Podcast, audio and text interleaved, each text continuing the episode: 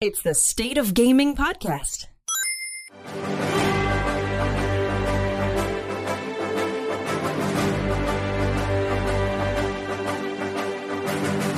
Hello, hello, welcome back. It's the Popzara Podcast Special Edition. That's right, it's the State of Gaming Special Edition because we're talking about the best, the worst, and everything else when it comes to video games for the year 2023.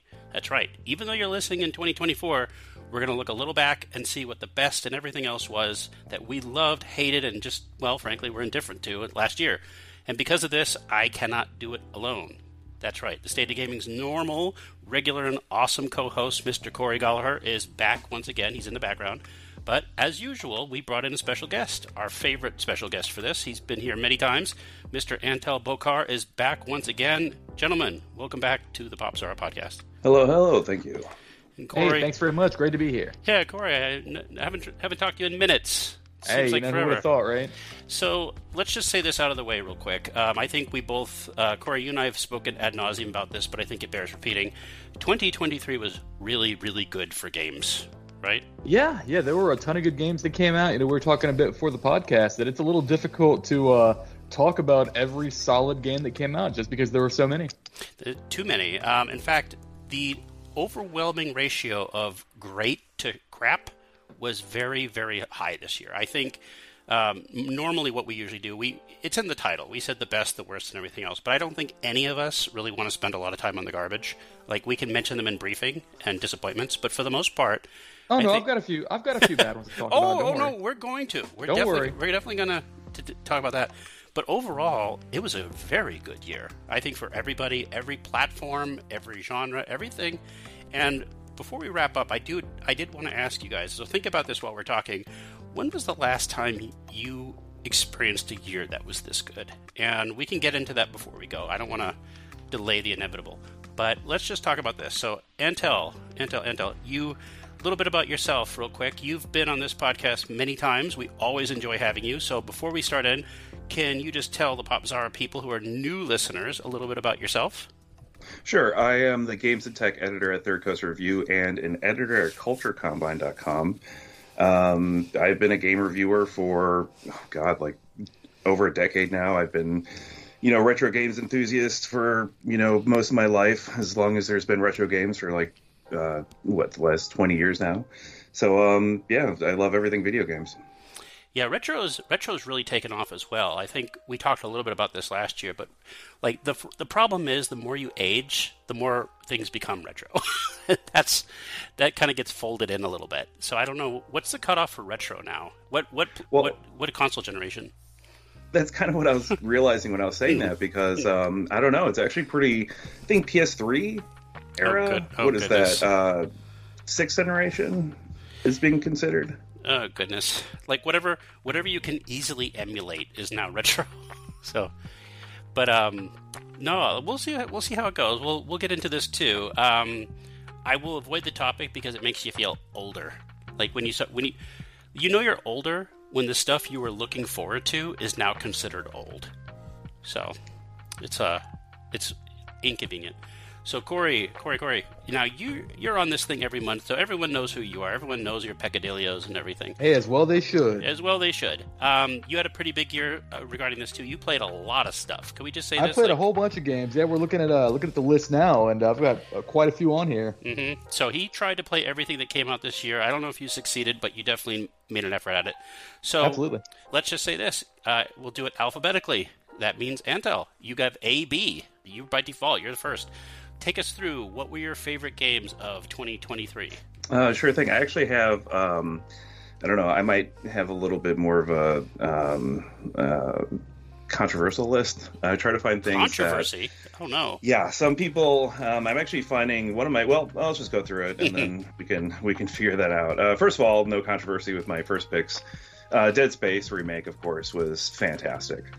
First of all, I, I want to talk about the graphics, and I really rarely talk about graphics in video games. But um, I remember uh, playing some very visually impressive games this year, but nothing comes close to Dead Space. Um, the atmosphere, just the level detail, and um, you know the horrific detail, and obviously it's Dead Space, which it's a fantastic game. And the remake is probably the definitive version of the game. Um, you know, they took out some of the unfun parts of the original and um, you know added some things like you know Isaac's face and whatnot. But I don't know. I, I think it was absolutely fantastic.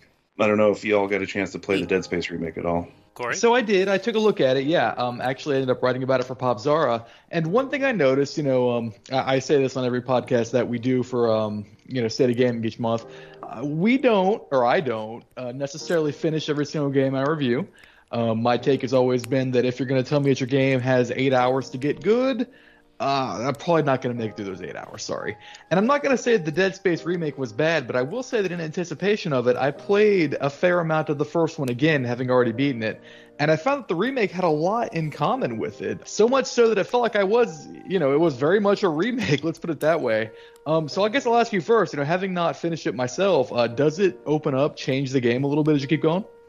No, it's it's pretty similar to the original experience because I actually coincidentally just played the original um, shortly before the remake was right. launched. Um, I can't remember uh, either way, um, but yeah, it, it's very very similar. Uh, they changed a few things, you know, like uh, the character has a um, actually speaks because uh, he didn't in the first game. That was right. you know the he, he did in the second, not the first.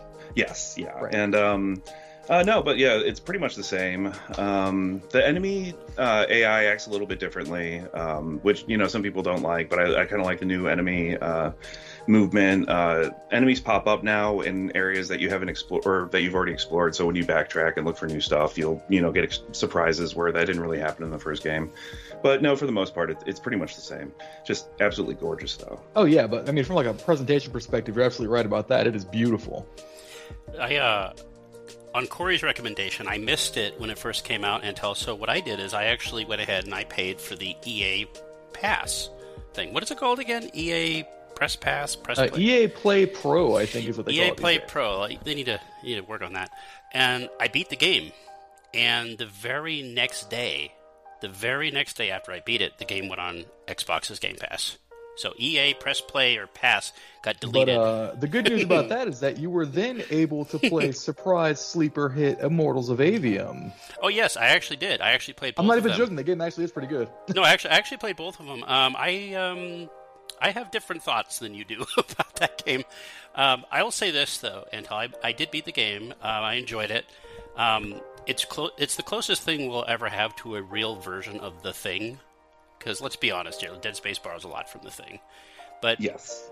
Now, quick question. You said controversial, but quick question about Dead Space. Um, this is a franchise that people started out really loving, like gaga over. Right? Is the next Resident Evil, and then Thud. And so, do you think that we're going to see remakes of two and three? And if you and if we do, do you think they can fix what was wrong with three? Uh, okay. I liked three. So I mean, but you do realize that's where it that's where it kind of dropped off. No, I know. How many, I, I how many supply packs did you buy in three? Uh, yes, thank you. I, I, know there's controversy with it too, but you know that was EA at the epitome of evil.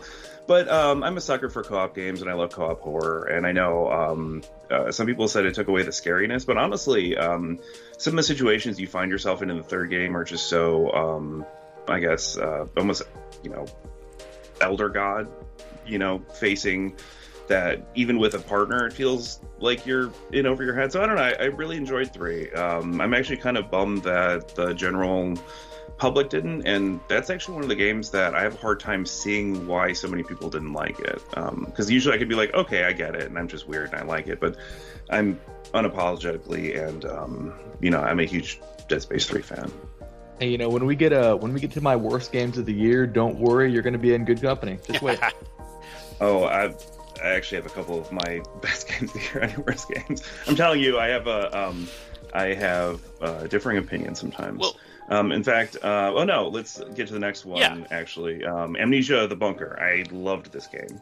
Uh, I this was kind of a sleeper for me. I wasn't expecting it. I had the key for a while, um, and I was like, okay, I'm, I'm finally going to play this because I, I really didn't like Amnesia Rebirth. Um, if that was the last game, um, uh, you know, I felt like it took away, you know, like pulled back the curtain too much and showed too much of the, you know, the mystery and revealed too much of what you're not supposed to see, and you know, the unknown is scarier. But Amnesia: The Bunker kind of goes back in the opposite direction.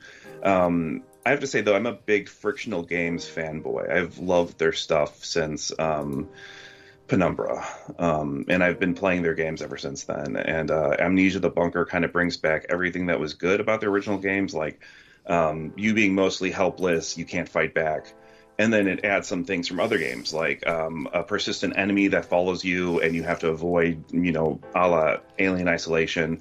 Um, and it has a bit of rogue-ish type elements, um, like well, just randomization, I should say, really, because uh, you know items are randomized um, on new playthroughs. Some of them are, um, but I I absolutely love the atmosphere of that game, and like I said, it, it feels like frictional coming back to its roots, and um, it, it, was genuinely scary. Um, not perfect though. The monster itself was kind of goofy. It's not. Um, I compared it to Alien Isolation, but it, it, definitely wasn't like trying to hide from the xenomorph. But I I love the bunker. I, it's one of my favorite games. When you um, do you remember the first Alien movie, the Ridley Scott film?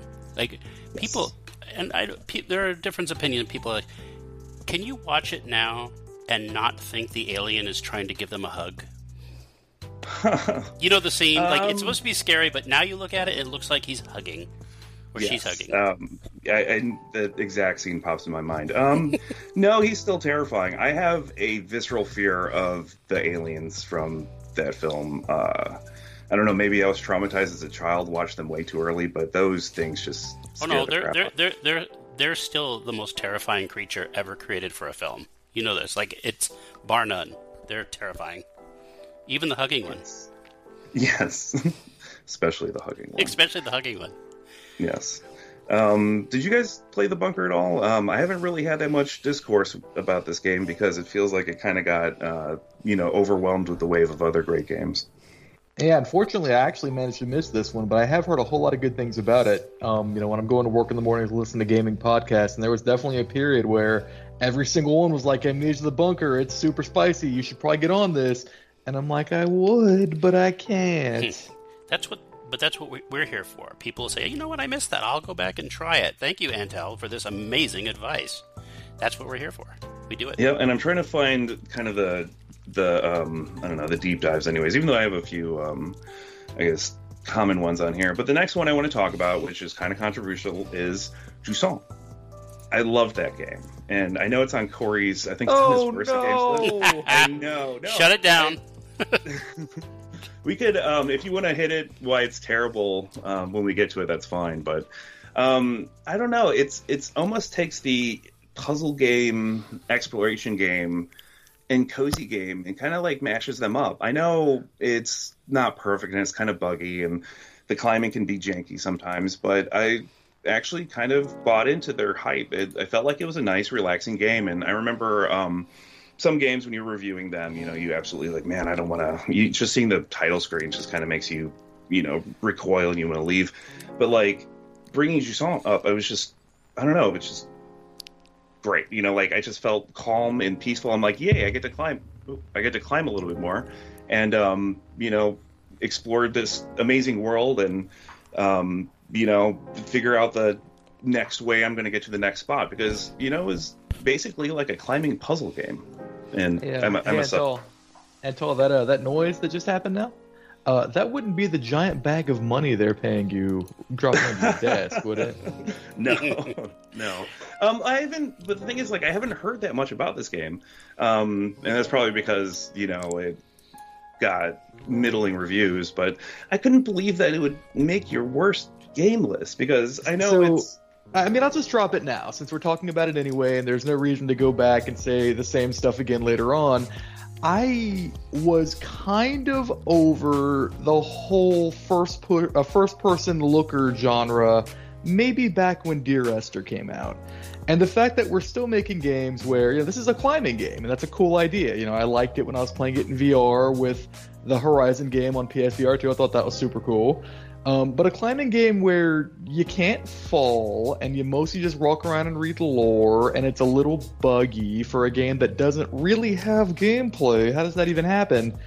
I don't know. It just didn't really do it well, for me. Though I will say that, as I noted, I said it was bad, but not the worst. The worst is later. Well, quick question though: um, Was 2023 the year that climbing games became a thing? Like I know there was some before, but there were a lot. Like there were a lot of like headline stealing climbing games. It wasn't just Jusant, but like what was the big one? Only Up was another, was one of them. There, like every platform had one. No, you know, I'm pouring one out for Only Up right now. You can't even buy it anymore. Yeah, was that the one that was taken off because it became too That is successful? the one. Much like Yeah. Flappy okay, Bird. yeah. Like Flappy Bird, like it, it's too successful. as far as Jusant, I, I um I like the fact you can't fall and die. It um I'm afraid of heights, and this is a game that I actually felt not afraid the entire time I played. I mean, I don't need to see you know like a grisly ragdoll death, um, you know, because I failed uh, uh, my swinging jumping puzzle, and and it, they did a really good job with the way the climbing was because later on it's kind of more complicated. You know, you'll put a baton in and you know like um, swing across and um, uh, you know grab onto a handhold and then you know moving handholds. I, I just found it really clever, and of course you know you could always you know bust out your French accent and say Jusant. Hey, you know, uh, you know, I always thought that's that's totally reasonable, and I'm just going to go ahead and add that to my list of people's fears that I keep. So climbing up. So what else is after Jusant? Okay, Super Mario Brothers Wonder, which uh, is a non-controversial pick. I know some people said it was a little easy, but um, you know, it, it's a Nintendo game, and I don't want to, I guess, bash my head against the wall when I'm playing uh, a Nintendo platformer. That's also for what the you know the special secret levels are for. Um, but I loved Super Mario Brothers Wonder. It wasn't as much of a, um, I guess, reimagining um, as everybody claimed it to be. It was pretty, you know, as far as Mario games go, basic. It felt like games like um, Super Mario 3D World took more chances. But Wonder is a super solid platformer. It has fun power ups. Uh, I love the fact that, you know, you can go into the. I can't remember what it's called now, but you can find the star and go into the, the or the wonder seed or whatever and go into the you know alternate wonder dimension and do all the crazy stuff. Um, absolutely loved it. Played it in co-op with my wife um, which you know made it better. And um, yeah i loved wonder.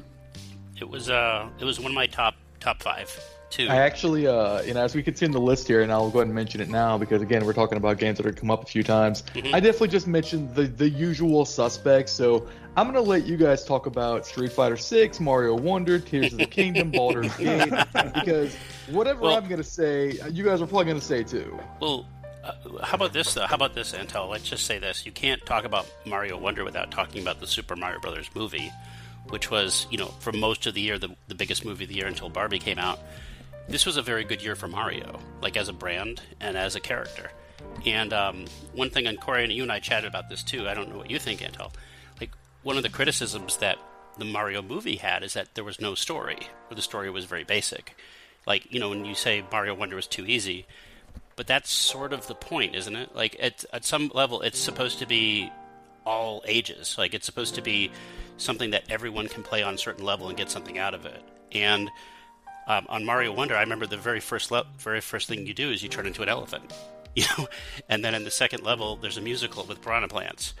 Like it's it does it just it you wonder like are the people at Nintendo like what type of drugs are they filtering through the water system? And are they er- and are they ever going to run out of ideas for the Super Mario games? Is, is it possible? It felt like for a minute there um, uh, in some decade probably about 20 years ago 15 years ago that they Yeah. kind of ran out of ideas The but new um, the, new, the new Super Mario Brothers, right? Like the Yes. Yeah. Yeah.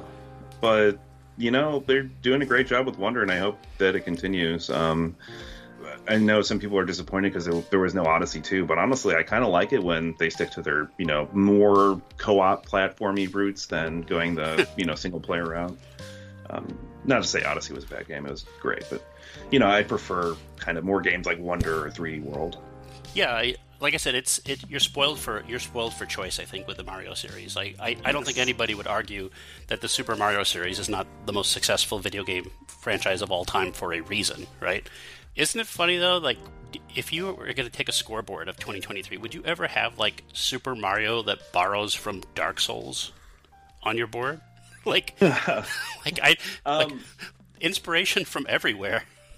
Yeah, and um, abs- no. To answer your question, no. But I mean, like, I wasn't surprised when uh, I guess I saw that because a lot of people kind of were jumping on that bandwagon, and um, I, it's a it's a great feature. I mean, it's it's just smart, um, and uh, it's always it's fun to have that like you know passive multiplayer. I'll say this: my only, I we could we could make this a whole podcast about Super Mario Brothers Wonder. We could do that, but um, we should. But I'll say this one one thing that really struck me though, and I think this will be the, my final thought on it, is that if you would, everyone was talking about the Switch 2, right? Oh, we're gonna have a new Nintendo console, new Nintendo. If Nintendo had debuted a Switch 2, and be honest here, if they had debuted, if they had actually shown off a new console last year, and they showed footage from Super Mario Wonder, would you have believed that was new hardware based on how the game looks? I think they would have sold me on that, sure. Um, I mean, that's kind of a strange question because Nintendo isn't really like about graphical fidelity. Mm-hmm. So I mean, like if they showed me, you showed me a picture of a Nintendo system from the future and it looked like Super Mario Wonder, I wouldn't yeah. be surprised about that either. like I was, um, we mentioned like uh, you know, our, not our necessarily our friends, but we mentioned like you know the the website Digital Foundry, which you know is you know specializes in making you hate things you thought you loved, right? But yes. they uh, they did include Mario Wonder on their best looking games of the year, and they they commented what a lot of people said that they wonder, like literally wonder, how many more years they can continue squeezing out of that hardware. Like every, I think most people, including you and Cory, believe that it's probably time for new hardware. But at the same point, when you're playing Mario Wonder, you don't really think about that. Like it doesn't even, I don't think it ever comes up. Like, oh, you're just enjoying the game for what it is and how good it looks. Because it does look pretty extraordinary. Yeah, and um, a lot of that has to do with like, I think solid frame rate and great art direction too. Um, but yeah, it's a it's a wonderful looking game, and um, they, you know, absolutely one of the best Nintendo's put out in a while. Honestly, in my opinion. To move on, mm-hmm. uh, I want to talk about the System Shock remake. Uh, this is a game that I thought was fantastic, but I didn't really see it on too many best of lists. I know they were loaded lists this year, but and I feel like if the the field was a little bit smaller, this would probably be, be among the top. First of all, uh, Shodan was my original scary AI villain mm. well before GLaDOS. And, um, you know, while GLaDOS is scary, she's not as terrifying as Shodan. And the System Shock remake I guess technically it's just incredibly um, impressive because it's you know very remade. It's essentially a new game. They took a game that was like a you know a in a 2D engine that mimicked 3D sprite base, and they made it a fully 3D world without sacrificing too much of the you know gameplay. It's almost like one to one gameplay taken from you know like a almost like a man I can't remember what engine that was on, but you know like almost like a Doom engine game to you know a fully 3D Unreal game that is absolutely beautiful and you know actually translates pretty well. I loved the remake. I thought it did suffer a little bit from its constraints from being original because it was um, uh, it's not a corridor shooter so much, but there are a lot of corridors. It's very corridor heavy. But other than that, like it absolutely, um, I guess, shows the horror of Citadel Station that you couldn't see in the sprite-based game because it was uh, um, limited. I guess a lot more horrifying. Yes, it was limited. You know, um, the game, uh, the game was made by uh, developed from a studio called Nightdive Studios. Yes. And th- another game they had last year was one of my top three favorite games of the year, and it was also a remake of a '90s game. You know, we can get into that later, but they also developed Quake 2, the Quake 2 remaster, and that was I. I'm ashamed to say that I probably put more hours in the Quake 2 remaster than anything else last year. I was I was kind of obsessed with it for a little bit. I lost some friends and family because of it, but um, but no, I've, I uh, the System Shock remake is on my list. Like it looks extraordinary, but I'm wondering, like you said, I was always wondering how much they change because you you always get a little a little a little nervous when people remake classic stuff because sometimes they they overcompensate and they kind of take away what made the original thing so special. And but you're saying they didn't do that with System Shock. No, they did a really good job. In fact, um, I feel like the atmosphere is much better because you can convey that atmosphere better in the Unreal Engine than you could, you know, back in the day with that limited engine.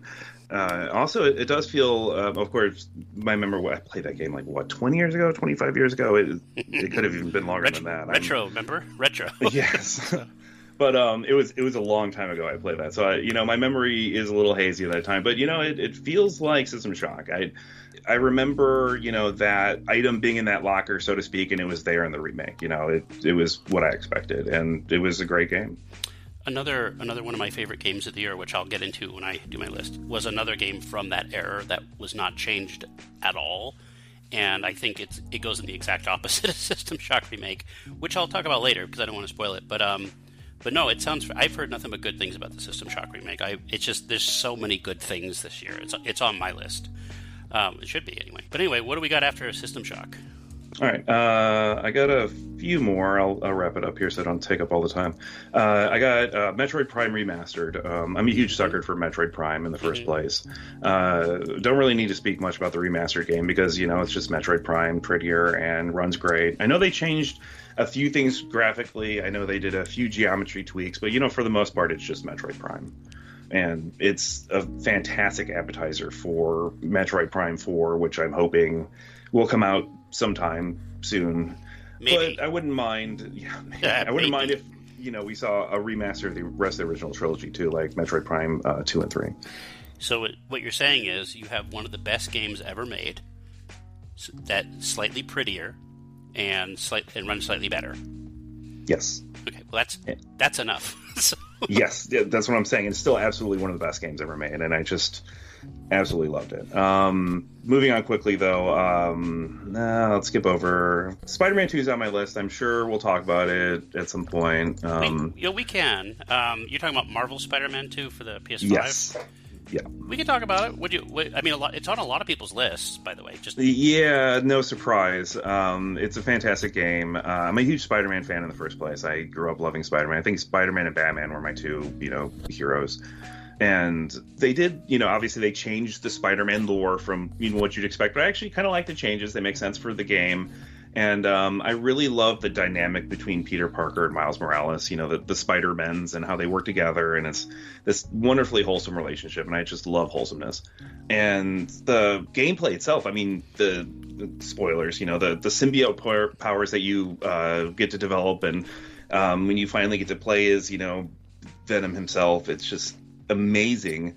Um, and I can't wait for the upcoming Venom game because you know not only a Spider-Man fan but huge Venom fan, and of course they teased um, Cletus Kasady and uh, Carnage, so um, that that could be cool too in the future. But anyways, Symbiote Power is absolutely great. It felt kind of like oh, what was those games? Um, I can't remember. Prototype? Yes, thank you so much. I You knew exactly what I was talking about. Yes, it, it kind of yep. felt like Prototype, but um, uh, in a less murdery sort of way. Mm-hmm. Um, uh, but yeah, I mean, like it's no surprises on my list. Uh, it was almost perfect game. What was the what was the PlayStation franchise uh, with the superhero that was really popular until it sort of died out? Was it Infamous? Infamous, that's right. Um, that was that was. Please ask me more about no. these superhero games. Nobody remembers anymore because I got them all. no, they made a whole game with the PS2. It was pretty well, good. Try that one. I was I was always on Team Crackdown when that game came. out. I was a huge fan of Crackdown, the first Crackdown, and very very disappointed by Crackdown two, and very indifferent on Crackdown three. But other companies did the, the, the topic better, and I think you're right, Antal. I think for a lot of people, the Spider-Man series on the PlayStation has been sort of the pinnacle of that that whole thing. Can I ask you a question though? There's a thing that came out last year about this game. Three hundred million dollars to make. You buy it? Ooh, um, I, I didn't hear that number. That's crazy. Um, yeah, three hundred million dollars um, for this game. Isn't that crazy? Yes, that is crazy. I, you know, if you would ask me the budget, I probably would have said about fifty to one hundred million. But you know, it's getting more expensive to make games. I keep telling people that when they scoff at game prices. So, um, um, I mean, if it took three hundred million dollars to make Spider-Man Two, then I, I think it's money well spent, but that is that is a high number. That is crazy. Did you did you like the movie? Did you like the Spider Verse sequel? Uh, oh, I didn't actually watch the Spider Verse sequel yet really? because I heard it ends on a cliffhanger, and I just kind of wanted to wait. But yeah, I'm sure I'll watch it sooner than later. Yeah, I'm I'm bad at watching movies. Like I said, there's so many games. I couldn't even play all the games this year. well, it just it, it is it is interesting though. Like like so much of this new Spider-Man thing like is so reliant on Peter Parker and Miles Morales, and they do really work well together. And I think that's pretty obvious. Yeah, and I was kind of salty about it at first because I'm, I'm, a huge Peter Parker fan, but I love the Miles Morales character, and um, even even in Spider-Man 2, I you know I, I wasn't uh, bashing the character at all, but I kept saying like, okay, you know, Miles Morales, which new crazy power are you to get now? Because you could already have all this electricity stuff. You're invisible, you know. While Peter Parker just has some gadgets, but then of course he gets the symbiote stuff. But yeah, I love Miles Morales' character, and um, you know, Peter Parker kind of being like the you know big brother figure to him. I think is a great dynamic. There's um there's a really fun Easter egg in the Spider Verse two movie because they they just go all out of the multiverse. They they literally show hundreds of different variants, and they actually have the um the, the Peter Parker from the game version as one of the variants. And they actually go even further. They go back to the Atari 2600 version, and it's just a pixel, and it's, it's very it's very funny. It's very funny. Yeah, I, I'm looking forward to seeing. But yeah, that's awesome. That's amazing. Um, yeah, I've seen uh, some of the variant Spider-Mans in there because I guess they had the um, the Tobey Maguire Spider-Man and etc. So yeah, but um, yeah, I love the game Spider-Man 2. It was it was great. Um, I don't I think it's probably up there uh, with the Arkham series as probably being the best depiction of like superheroes in video games, in my opinion.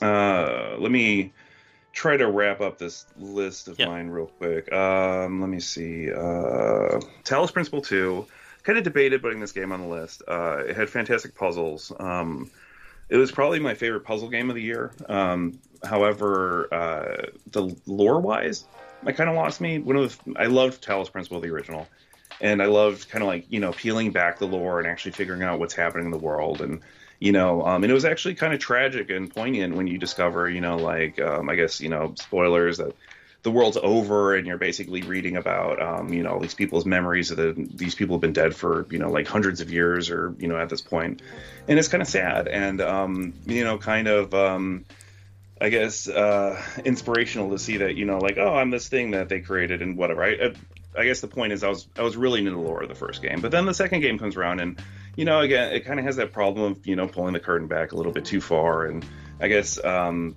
it was a little bit too navel gazy. It kind of um, it I don't know um, full of itself, pretentious with its um, philo- like philosophical outlook anyhow, I know it's on my best of list, but I've just been complaining about it for you know the last minute. But it's it's got great puzzles. Um, I know Talos Principle kind of started out as like kind of a Portal knockoff in some people's mind, because especially the way the game was presented.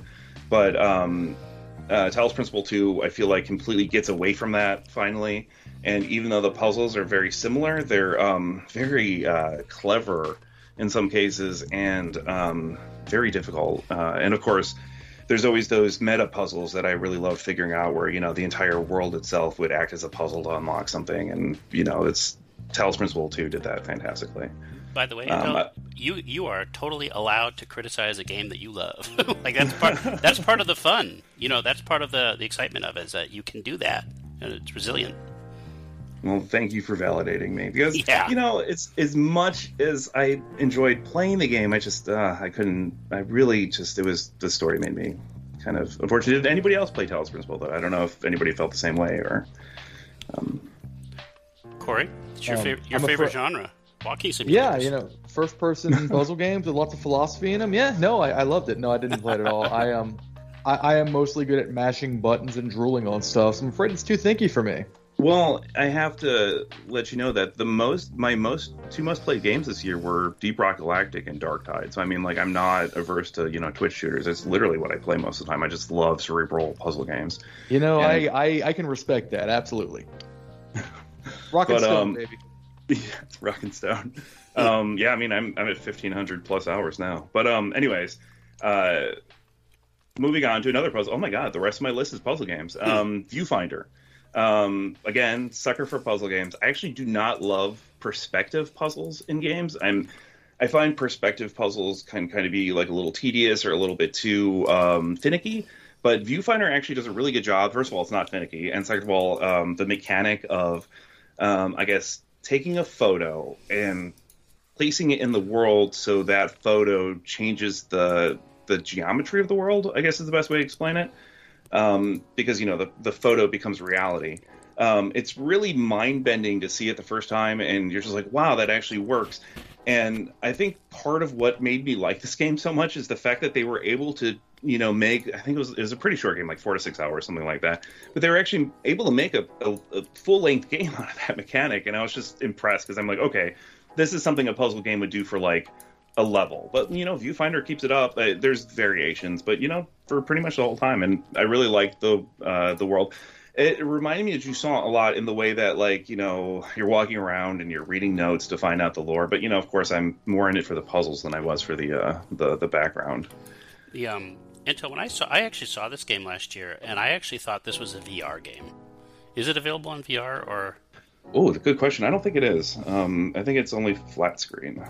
It's so strange because it seems like this would be like a perfect use of that technology. You know what I mean? Especially given the the gameplay mechanic of taking pictures and everything. But, wow, I hadn't considered that, but no, you're absolutely right. That'd be that'd be great. Like just imagine holding the picture up to your actual eye and then moving it Yeah. down, and It's yeah, lit- that'd be great. because I actually had a viewfinder as a kid, and uh, I yeah, that's what we used to do back in the old days. We looked at static pictures of hologram images, and we loved it. We love viewfinders. I had like 50 discs for mine. God, it's kill me. It's like things No, have I gotten so much one. better. Did Hey, you no, have I, one? I know somebody who collects viewfinders too. No, I yeah, I had a viewfinder. Um, I loved it. You know, uh, that's that was the early internet. You Yeah. know? It's- that- That's, how we. That's how way. we saw things. That's how we looked. So, no, the game Um, I love viewfinder so much. I had a I had a um, a globe that was like a viewfinder. You can actually look at the different. But yeah, um, uh, but as far as the game, um, like I said, uh, it's just it's kind of like such a mind blowing mechanic that I'm actually surprised that they were able to keep it fresh for the entire run. And um, it's it's worth playing just to see how they're able to kind of keep it up. Well, you said yourself it was only a couple hours long, right? So Yeah, um, it's actually let me look it up. But yeah, I think it took me probably less than four hours. that's the secret sauce right there. Like game game makers need to realize that not every not every game needs to be 60 hours long. Well, uh, well, people are saying it takes about six hours for Viewfinder. Yeah, but for me, um, as game reviewers, I'm sure we all feel that way. But you know, everybody who actually spends money on games wants to get the most value for it. But no, I absolutely agree with you. I wish every game was about four to six hours long. You know, just get in, get out, and then move on with your life. By the way, games back in the 80s would be like 10 minutes long. So there's a there's a compromise. there's a compromise. like m- the most disappointing I've ever did. I remember buying Teenage Mutant Ninja Turtles. I think it was uh, what was the one on Super Nintendo? The um, Uh, Turtles in Time. Turtles in Time. What, what was the like the sub? It was like Turtles Four or something. Yeah, it was Turtles Four. And I remember it was like seventy five dollars back in nineteen ninety one money or nineteen ninety two money, and it was a, it took me forever to save up for it. Bought the game, brought it home, beat the game, saw everything in like thirty minutes, and you played it. The only thing you could do is just play it again and again and again and again. That's it. Yep, same. And it was funny too uh, that you say that because I went back and tried to play with my wife, and we just got absolutely hosed. I, I don't know how you know when I was a young kid I was able to bring that game home just like you, beat it in one go. But no, One go, very first time. But you know what's funny? The new Turtle game, uh, the Hyper, what was it called? The um, Good Shredder's Revenge or whatever. yes, like I felt it was too long. You know, like even like okay, this is too much of a good thing. It's too delicious. It's too much. So I guess I, I guess it's me. I'm just never satisfied. um, yeah. Um, I mean, as far as uh, I don't know, I, I would love to have like um, the thing is like if you love a game world and you would spend a lot of time in it, you know, of course you don't want it to end, but um, if you don't love that world, then you know, I guess it it really just depends on the type of game it is too. Exactly. Um, yeah. But anyways, to move on. Um, the last game on my list is Firmament, and this one is definitely a controversial one because I know a lot of people said this game had horrible bugs for them, and um, I think the one of the voices was done by AI, um, which I didn't actually notice. I thought it was just a strange accent. Um, so uh, maybe I'm maybe I have a blind spot for detecting AI, AI but I really liked Firmament. Again, it's another one of those, you know, contemplative, walking around puzzle games, but uh, it's developed by Cyan, you know, the original developers of Myst, Riven, Obduction. Um, and uh, it kind of uses that uh, kind of like the realms or worlds uh, thing that Myst did. Um, it, but it's it's a compact game with really clever puzzles, and um, it's a game that I guess uh, isn't um, uh, how should I say this? Well, Um, it, it has like a kind of a gimmicky puzzle mechanic, but they never use it in a gimmicky way. I guess is the best way to say it because you use like a kind of like a gravity gun type thing to you know like power things and manip- manipulate objects. But um, it's really just a, a way to move stuff, you know, uh, so you can solve these puzzles. But um, uh, I know a lot of people ran into bugs. But through my playthrough of it, I didn't. I ran into one bug that you know I thought I, I broke a puzzle, but that was it. But um, uh, I know I had good experiences with the game, and you know I actually really enjoyed it. But I know it's actually uh, I think it would had at one point mixed or even mostly negative reviews on Steam. Um, from my understanding, it was part of a Kickstarter campaign, and I know a lot of people who were part of that Kickstarter were burnt. And you know, I can totally understand if they were promised something um, and you know they didn't get that. But somebody coming into the game completely fresh without any like um, you know preconceived Baggage. notions, I yeah, I really enjoyed it. but you know, I do feel for those who you know put down their money and didn't get what they wanted. But uh, for me, coming in, I, I thought Firmament was a great um, puzzle game, and I knew it's it's definitely not going to make any other you know best of lists, but it's just something I really enjoyed.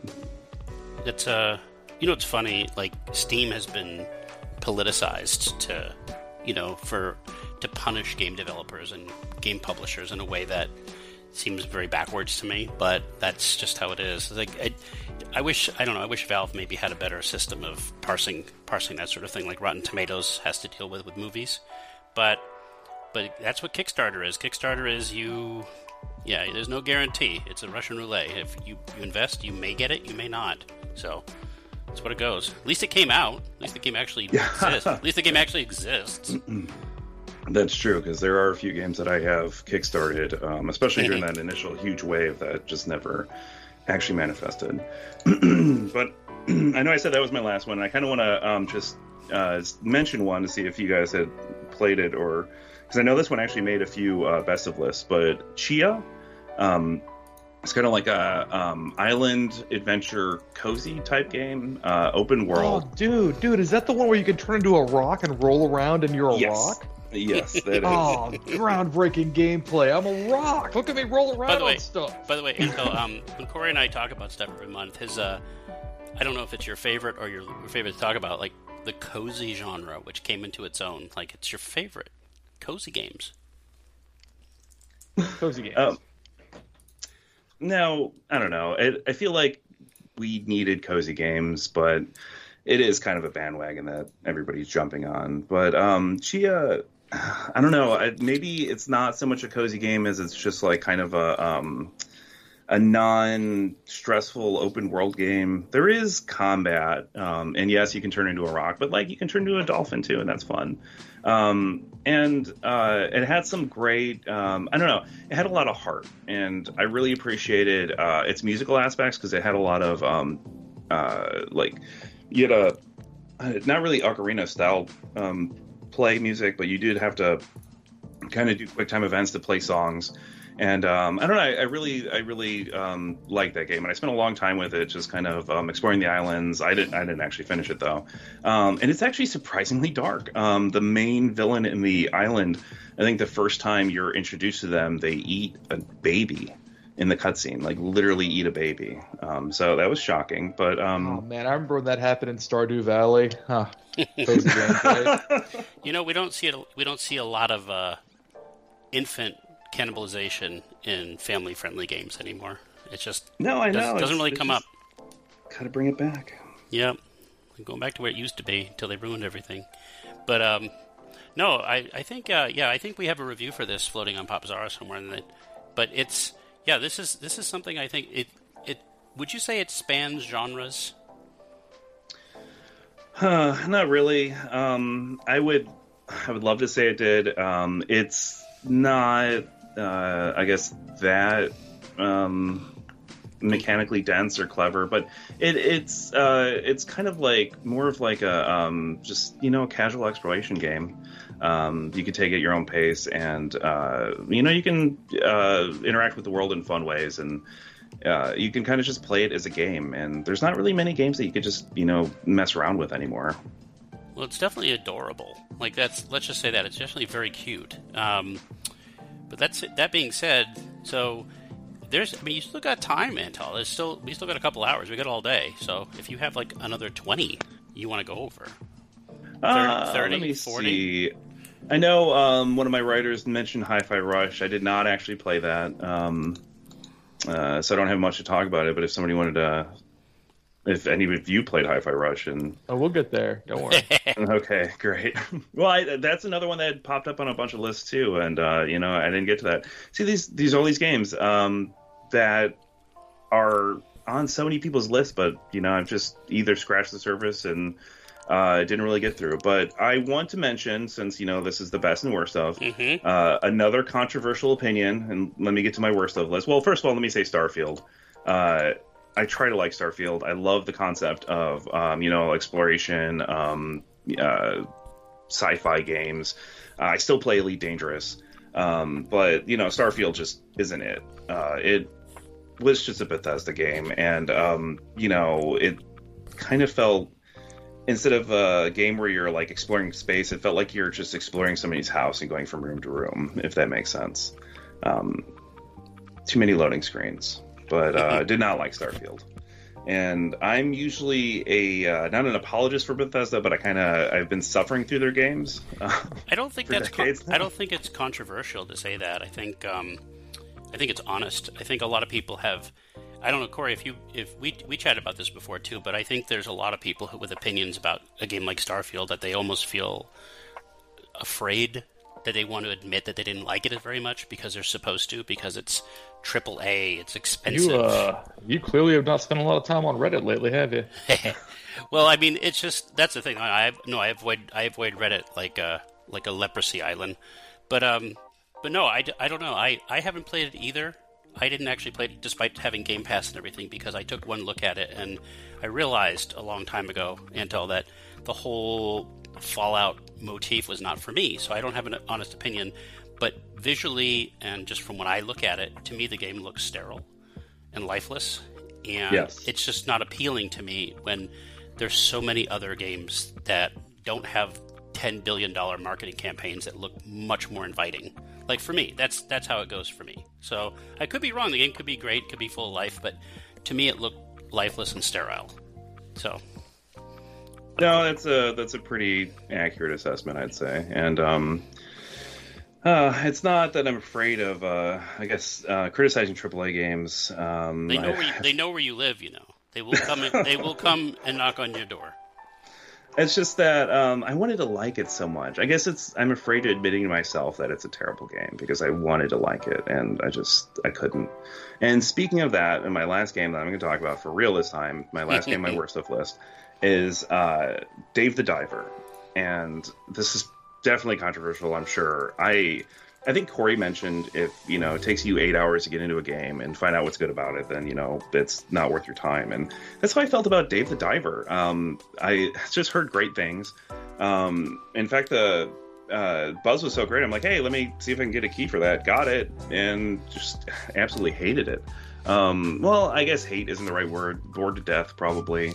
Um, I know a lot of people love the. Uh, they felt like it was charming. They love the aesthetic, but everything kind of felt. Um, uh, I don't know. Um, it wasn't novel enough to grab me, and the gameplay itself was just kind of, uh, like I said, um, boring. I guess. Um, maybe I completely missed the point of it, but I I just couldn't play it longer than probably the three or four hours I put into it. So you're, you're just beating up on indie games now. I see how it is. Like first you Yeah, beat I'm up on gonna- AAA, then you beat up on I'm gonna indie need stuff. some adult beverages if I have to hear a man called Dave the Diver boring.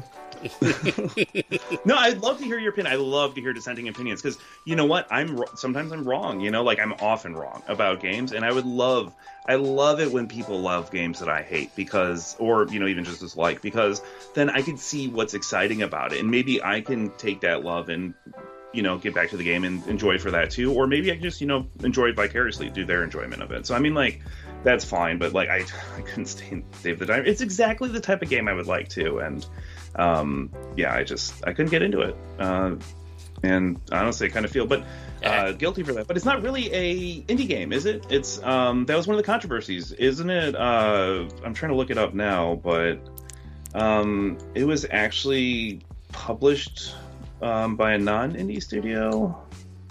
Wasn't there? Um, I know there's some like I hate using the word controversy because it's played out, but there was some Yeah. kerfuffles about Dave the Diver being listed like as an indie because its publisher was not an indie at the Yes. the Video Game Awards. But I ignore all that stuff. But but uh, no, I mean uh, the game is definitely, like I said, the game definitely received a lot of acclaim. Uh, but that's the thing, though. You don't have to like something because someone else likes it.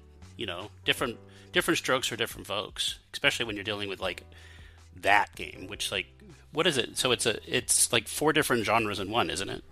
Like restaurant management, like everything. Yeah, um, I mean, basically the gist of it is you're a deep sea diver, um, and you go and get fish uh, to serve at your sushi restaurant, and um, that's pretty much it, right? And am I missing something? No, I I haven't played it yet either, but on, it was on my list. I just never got around to it. Um, yeah, I mean, I wish I had some, you know, uh, I guess insightful criticism of it, but other than it just wasn't fun. But yeah, Dave the Diver just never grabbed me, and that that's my list. I, that's most of everything that I hated and enjoyed flying this year. Okay. Well, Cory, I know you've been sitting in the wing just ready to disagree with everything Antal says and Oh, I can't wait. martial I'm- combat Oh, to, to engage in martial combat. so, how dare you have an opinion that's different? You, you can't do that. So, but uh, Nate, Nate, Nate, you said opinion that's different, but I think you mispronounced it. You you mean opinion that's wrong. yes, we have different opinion. I'm right and you're wrong. No, but that's the thing. That's the thing, though. There's so much.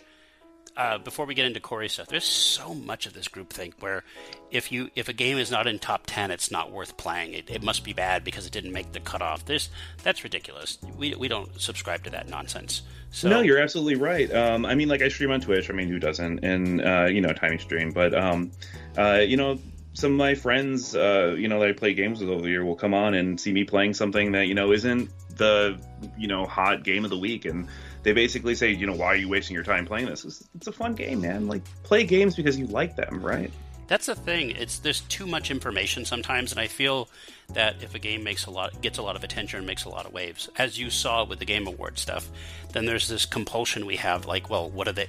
It must be good. People are talking about it. Well, a lot of that's just marketing. Like, like uh, I would say, Cory would agree with me. I'm sure. Like, um, the reason you had so much marketing for something like Starfield is that it's Microsoft's big software for the year. So therefore, they're going to put all their money into this. But that doesn't necessarily mean it's a better game because it's more marketing. It just means it's got more marketing, so people are going to talk about it. But that doesn't mean the 50 other things you haven't played aren't better or more entertaining for you. You just have to figure it out. That's that's the whole thing of diversity. Like it, it's there to discover, even if you don't like it.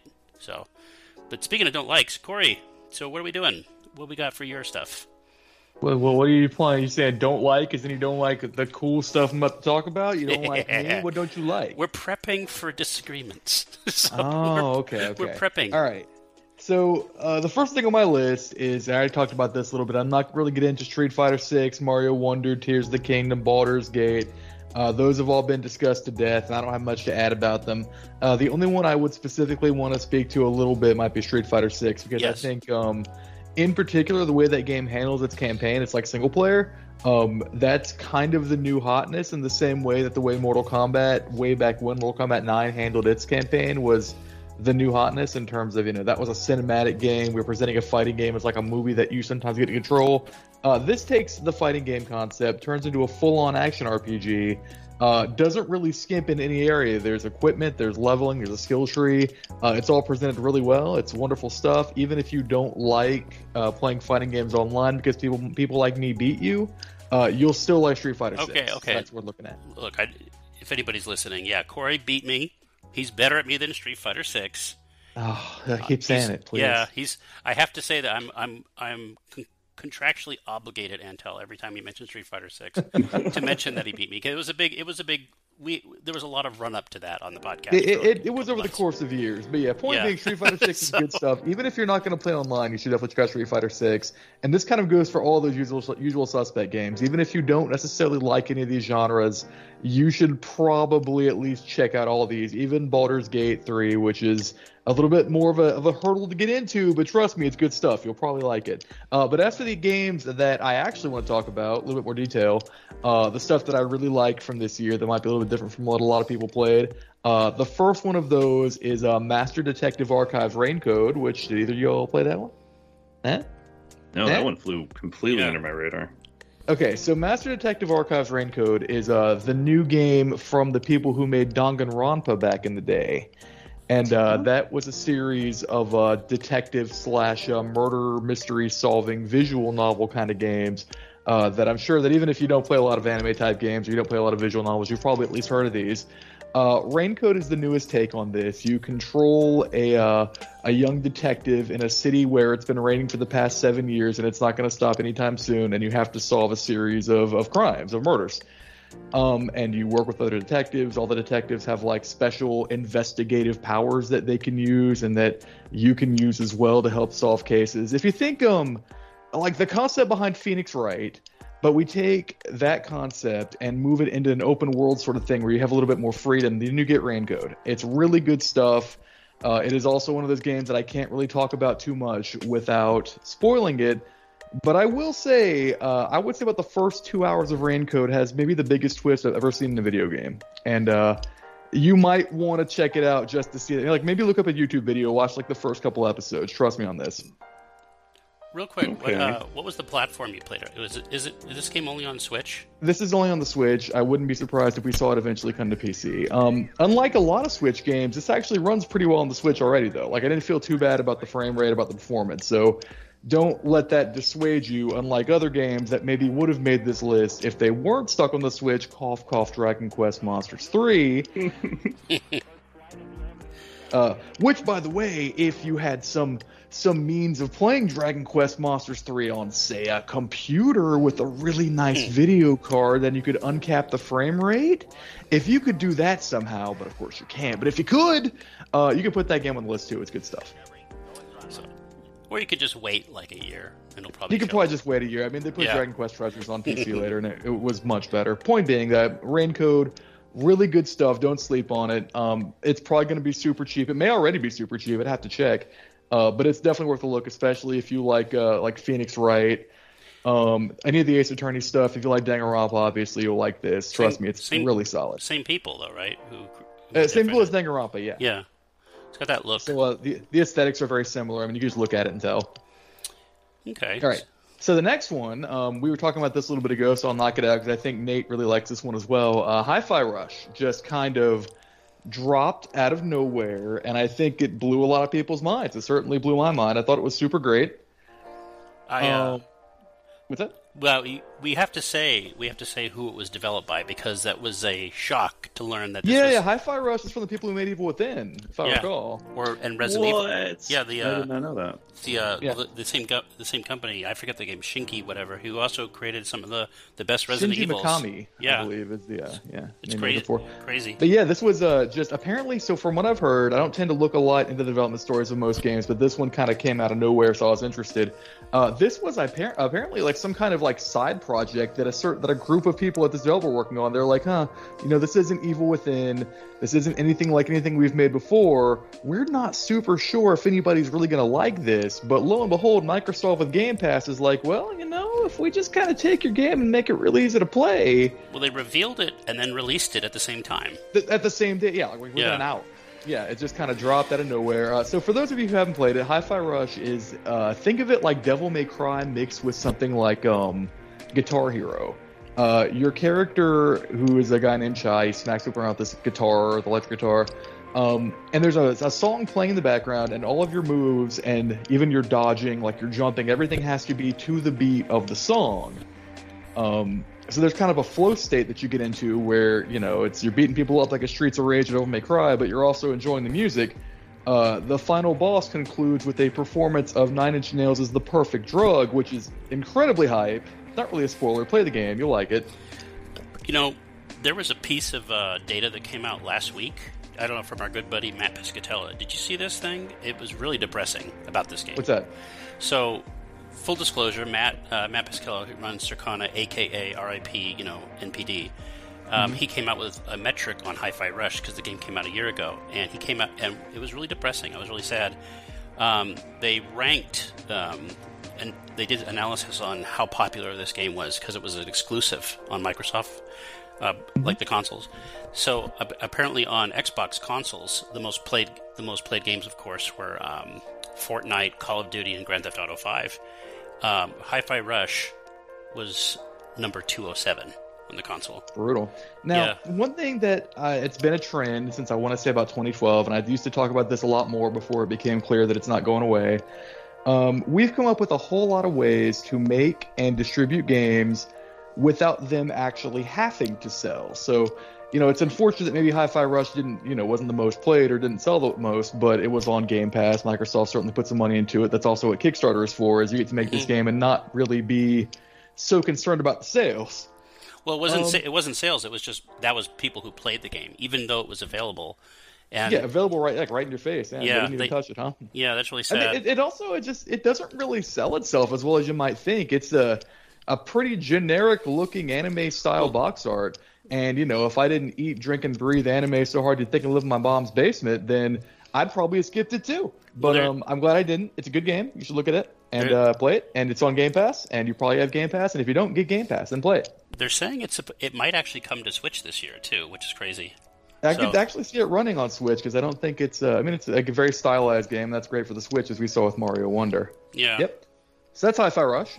Uh, my next one, it, it's funny, you know, as we talk about how sometimes we have opinions on games that really aren't reciprocated by the community writ large, and that's definitely the case with this one. Um, I really liked Wild Hearts.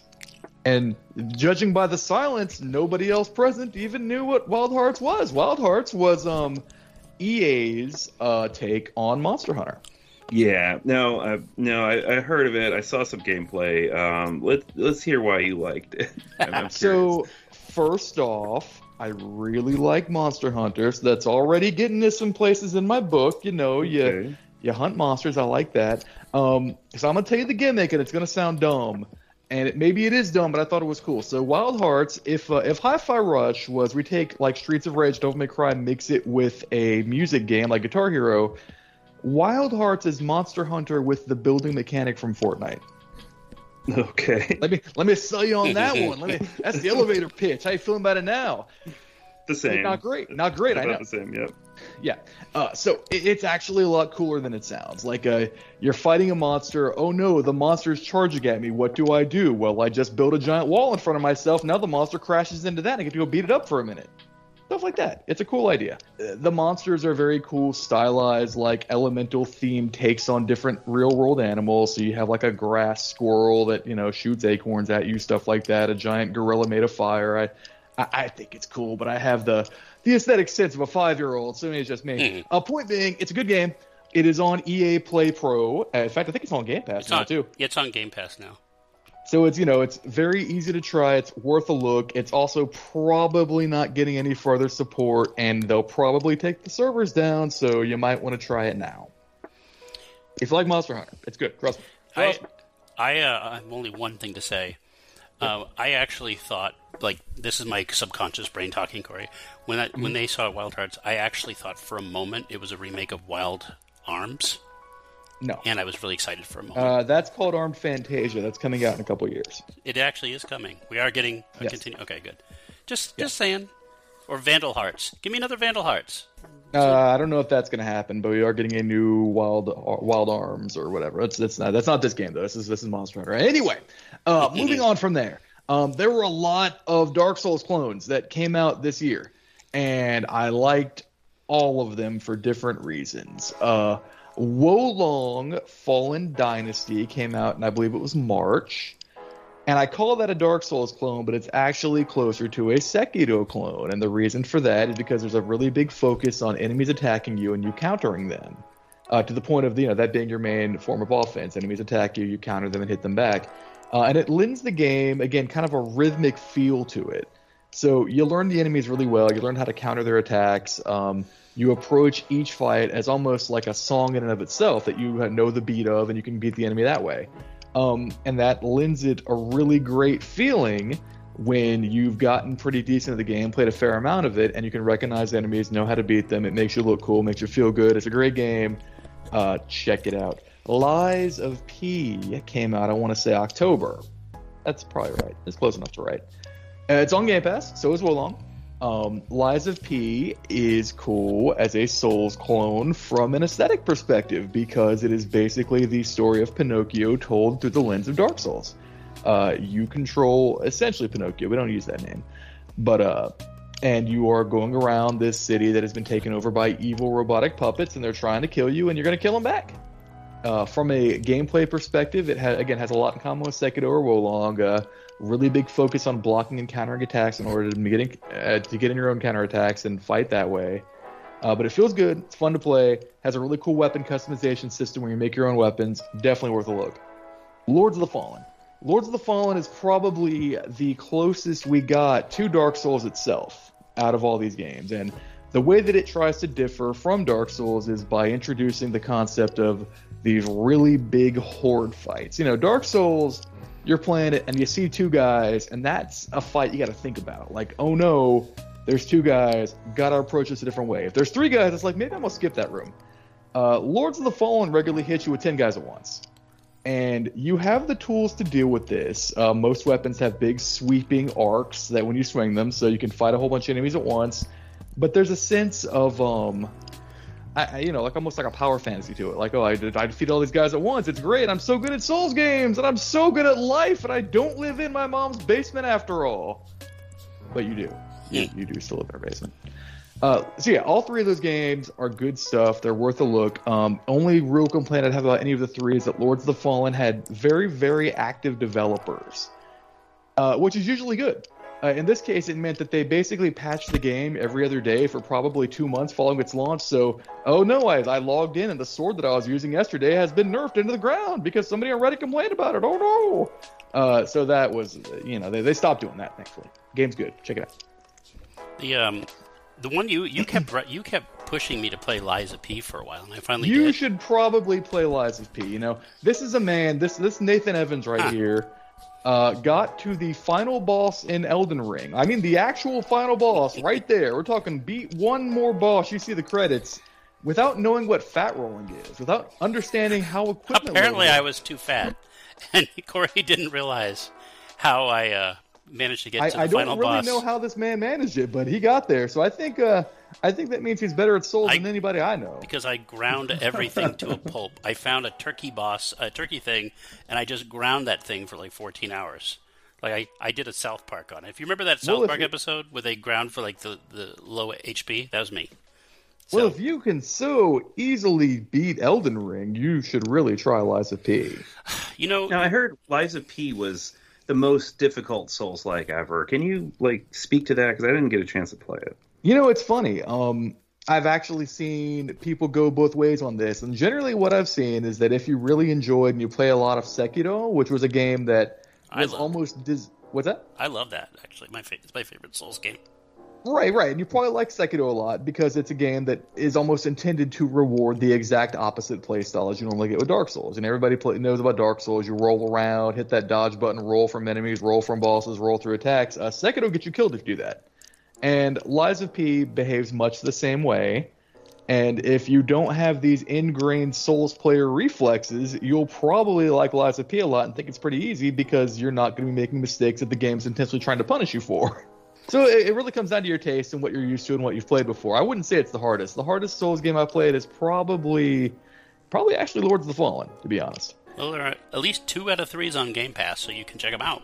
You can check them all out, absolutely. Now, speaking of games that have a lot to do with going into a desolate landscape and uh, coming out alive with rewards that you can distribute to the people, that wait, no, no, Dave the Diver. Dave the Diver is not boring. It's a good game. Uh, Dave the Diver. So you're basically Dave. You're Dave. You're a diver. And uh, you got a friend, and the friend runs a sushi restaurant. He needs fish. How do you get fish if you're a diver? You go on, you go down there and you harpoon fish, and you go sell them at the sushi restaurant.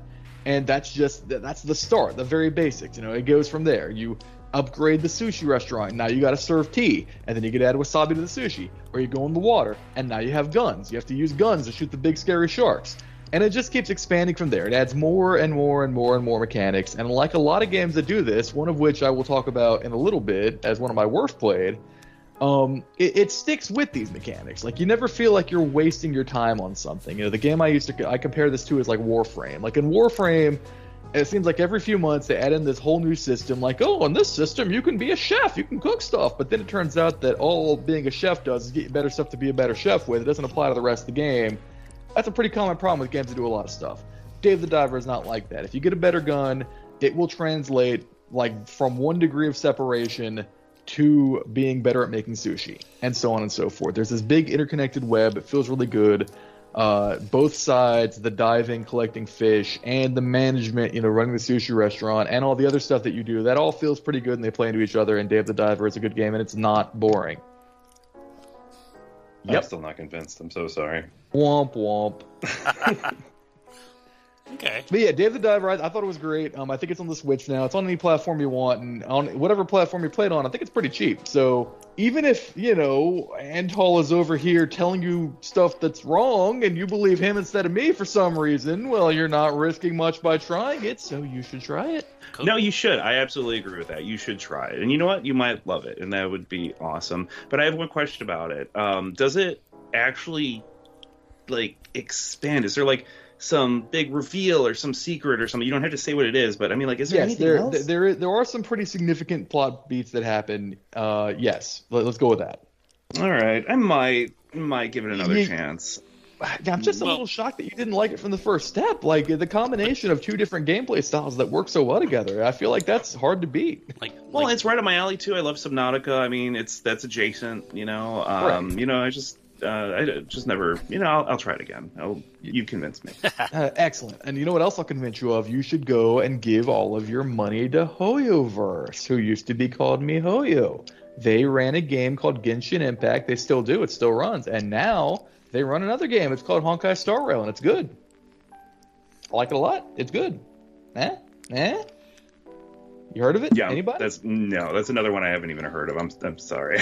Uh, I tried. Okay, okay. So for the longest time, there was a game called Honkai Impact, and that was basically a very popular phone game. And when I say phone game, I tell you it's free, and I say that Honkai Star Rail is also free, and it's a phone game, you'll think to yourself, Cory, it sounds like it has gacha in it. And I'm like, it, it does, it does, but don't calm down. It's gonna be fine.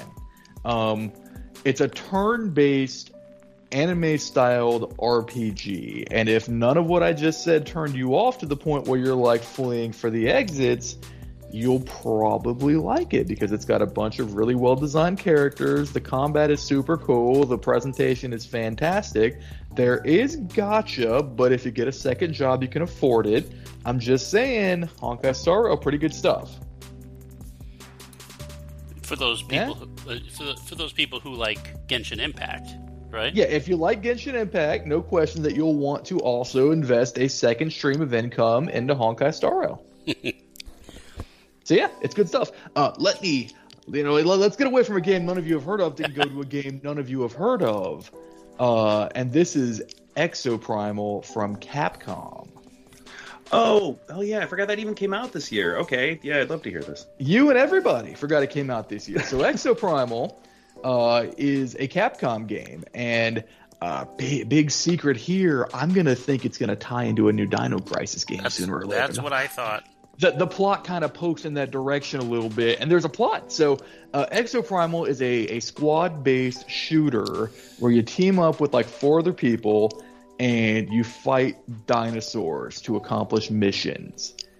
And uh, it- it's a it's a it's a squad based thing, a squad based wave based thing. You sign up in a lobby, you end up with a bunch of people, you do missions, and you know you have this AI companion that's kind of like the uh, kind of like Shodan or kind of like Glados and he's like, "Go kill the raptors." And my friend looks at me and she's like, "Wait, you're telling me raptors isn't just a generic name for dinosaur?" And I'm like, "No, raptors are a specific kind of dinosaur. Were you ever a child?" Point being, you fight raptors. Uh, you fight bigger dinosaurs that I guess would also be called raptors if that's just a generic name. But I actually mean like a Triceratops. There's a T Rex. There's pteranodons. You fight them when you're riding these mech suits, and it's super cool. But the actual cool thing, so you know, what I just explained to you sounds pretty simple, and it's the kind of thing you'd play over and over again because there's a battle pass, and you know, the, your suits will level up. You can get cosmetics, get skills to upgrade your suits, and so on. But every so often, the game just decides, hey, um, we're not going to do the usual thing today. Uh, you and this other squad of people are actually going to fight instead.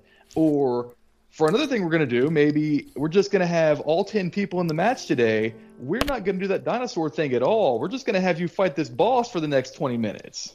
And this just comes out of nowhere. It's super cool. And whenever it happens, you can tell that something weird's going on and things are going to be exciting, and they always are. Uh, Exoprimal is on Game Pass, and I know that maybe what I just described didn't sell it super hard, but here's the nice thing about Game Pass. I don't have to. Go play Exoprimal. You probably have Game Pass. It can cost you nothing. I'm already downloading it. Excellent, excellent. That's all it takes, really. Um, it's a good stuff. Um, they so one of my favorite things about Exoprimal. Let's go ahead and explain. Um, when the game came out, uh, as you might imagine, it didn't really get the biggest amount of attention, which is why it was very funny to me that one of the first things they announce when you finish the game, and you have to finish the game, um, this takes about 20, 25 hours of Exoprimal to get to the end, see the credits, and see have this happen. They're like, hey, uh, you and everybody else who has finished the game can now access this new weekly event that we're going to do and haven't told anybody about, but only people who finished it. Basically, it's this super hard mode with leaderboards, only accessible to people who have played and finished the game. I thought that was awesome to have created something that you are so comfortable with. You are fine with the fact that like 90% of players will never see it. And I think we got to see more of that. Last time I saw it was probably Final Fantasy 15. Talk about Final Fantasy here in a minute too. Yeah. Anyway, Exoprimal, good stuff. So, do you think we'll ever see another Dino Crisis? Again, I am pretty confident that Exoprimal is leading us into Dino Crisis. We'll call it Dino Crisis 3 because Dino Crisis 3 never happened. There never was one. Yeah, it's been it's been what twenty years, so I think it's time for another one. I I would not be surprised if another one came sooner than later. I'm, I'm sure. Now, now speaking of video games that involve shooting stuff, uh, that doesn't happen in this next one. Uh, you don't shoot stuff. Um, there's no violence in The Void Rains Upon Her Heart. It, it's actually a really chill game, and you don't shoot stuff. And instead of killing anything, you love stuff. Um, you you control somebody's heart, and there are monsters, but you don't kill the monsters. You have to love them, and they love you back. And that's when they stop shooting at you with with with hate and and fear and and sad. Okay, it's a shooter. It's a shooter. It's basically it is a bullet hell shooter presented through the lens of a I guess we'd call them a roguelite. Ugh. Your favorite your Um, favorite term. Oh god, that and cozy game, man. Roguelite and cozy game. One day we'll have a cozy roguelite, and that's just, Oh man, ugh. yes, that would be the perfect. the I, perfect I'm, I'm gonna buy like extra Pepto You can- right now. Yeah, you you bore yourself to death.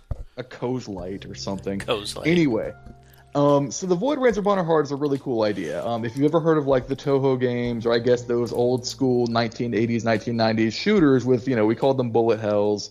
They just flood the whole screen with bullets, and you have to carefully dodge between them, and it's beautiful, overwhelming. Uh, it's that with a run system. So you beat a monster, you get an upgrade. Maybe your shots get better. Maybe you're better at dodging.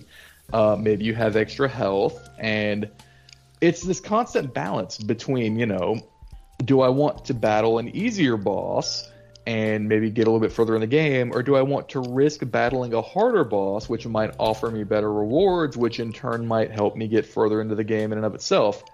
It's a cool idea. Game's still in early access. I normally do not recommend early access games because I mean I gotta finish my work before I get paid, right?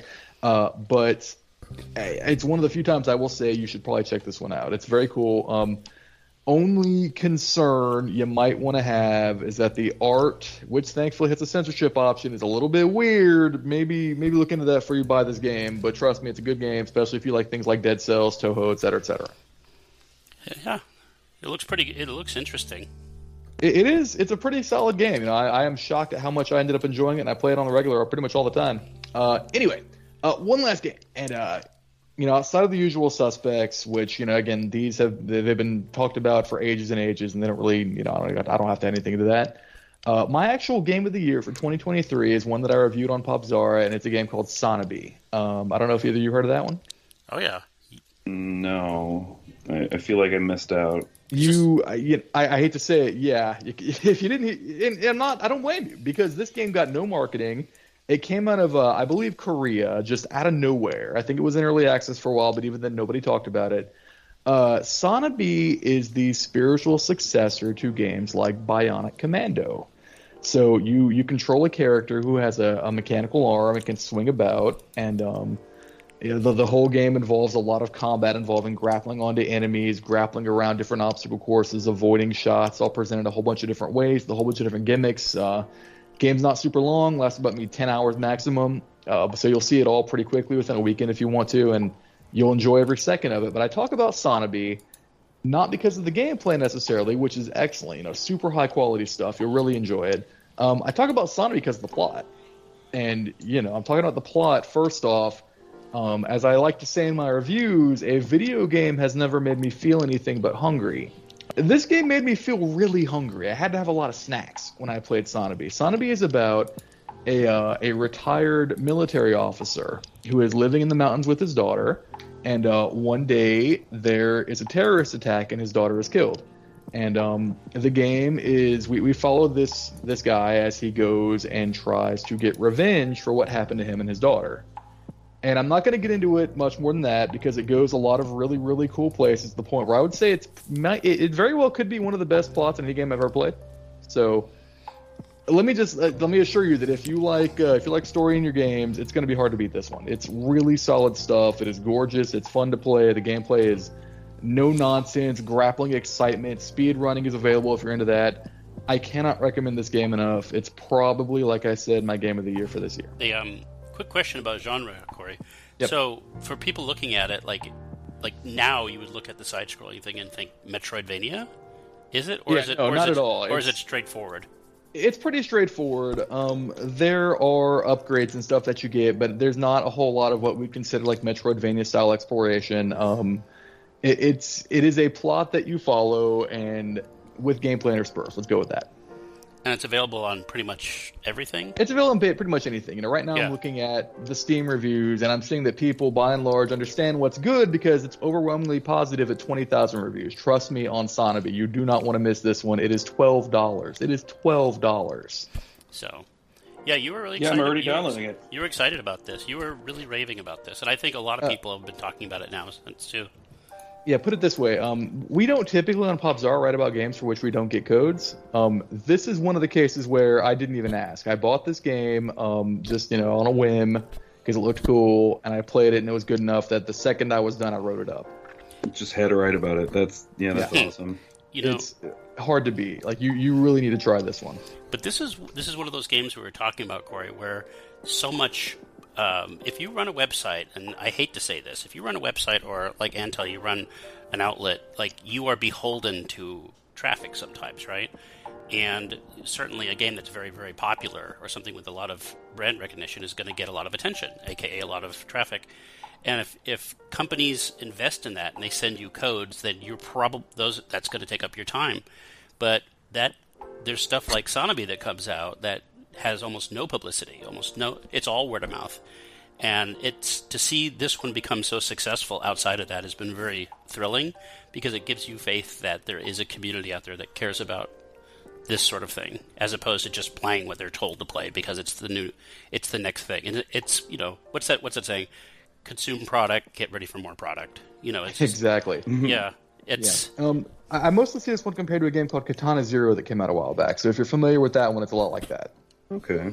Yeah. Well, Cory, you um you love Sanabi, but there's obviously stuff that you're not so fond of. Oh man, yeah, I've got a few games that I would call. Segway. What's that? It's a segue. Yeah, we're- segue and pretty interesting. It's Yeah. a it's a gonna it's gonna revolutionize revolutionize how we build cities. Everybody have a segue. Yeah. Um, all right, so the games that I played that I didn't like, and I want to make one thing clear, and I talk about it a lot in the state of gaming, but Antal, you're not usually on that show, and maybe these people are people listening to this now are new. Um, I don't think we exist in an industry where there are a lot of objectively really bad games anymore. Um, I, I think we've kind of refined the concept down to the point where what I would call a bad game, I didn't like Jusant, um, but that's relative. I didn't like Jusant. There's nothing wrong with Antal liking Jusant a lot. Maybe he likes to be bored. I don't know.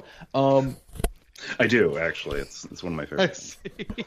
Cor- Cory, can I say something? Um, I've heard. What's that? you, I've heard other people discuss what you're do- you're doing, and the best um, definition I've ever heard of it is called the pizza theory. Have you heard of this?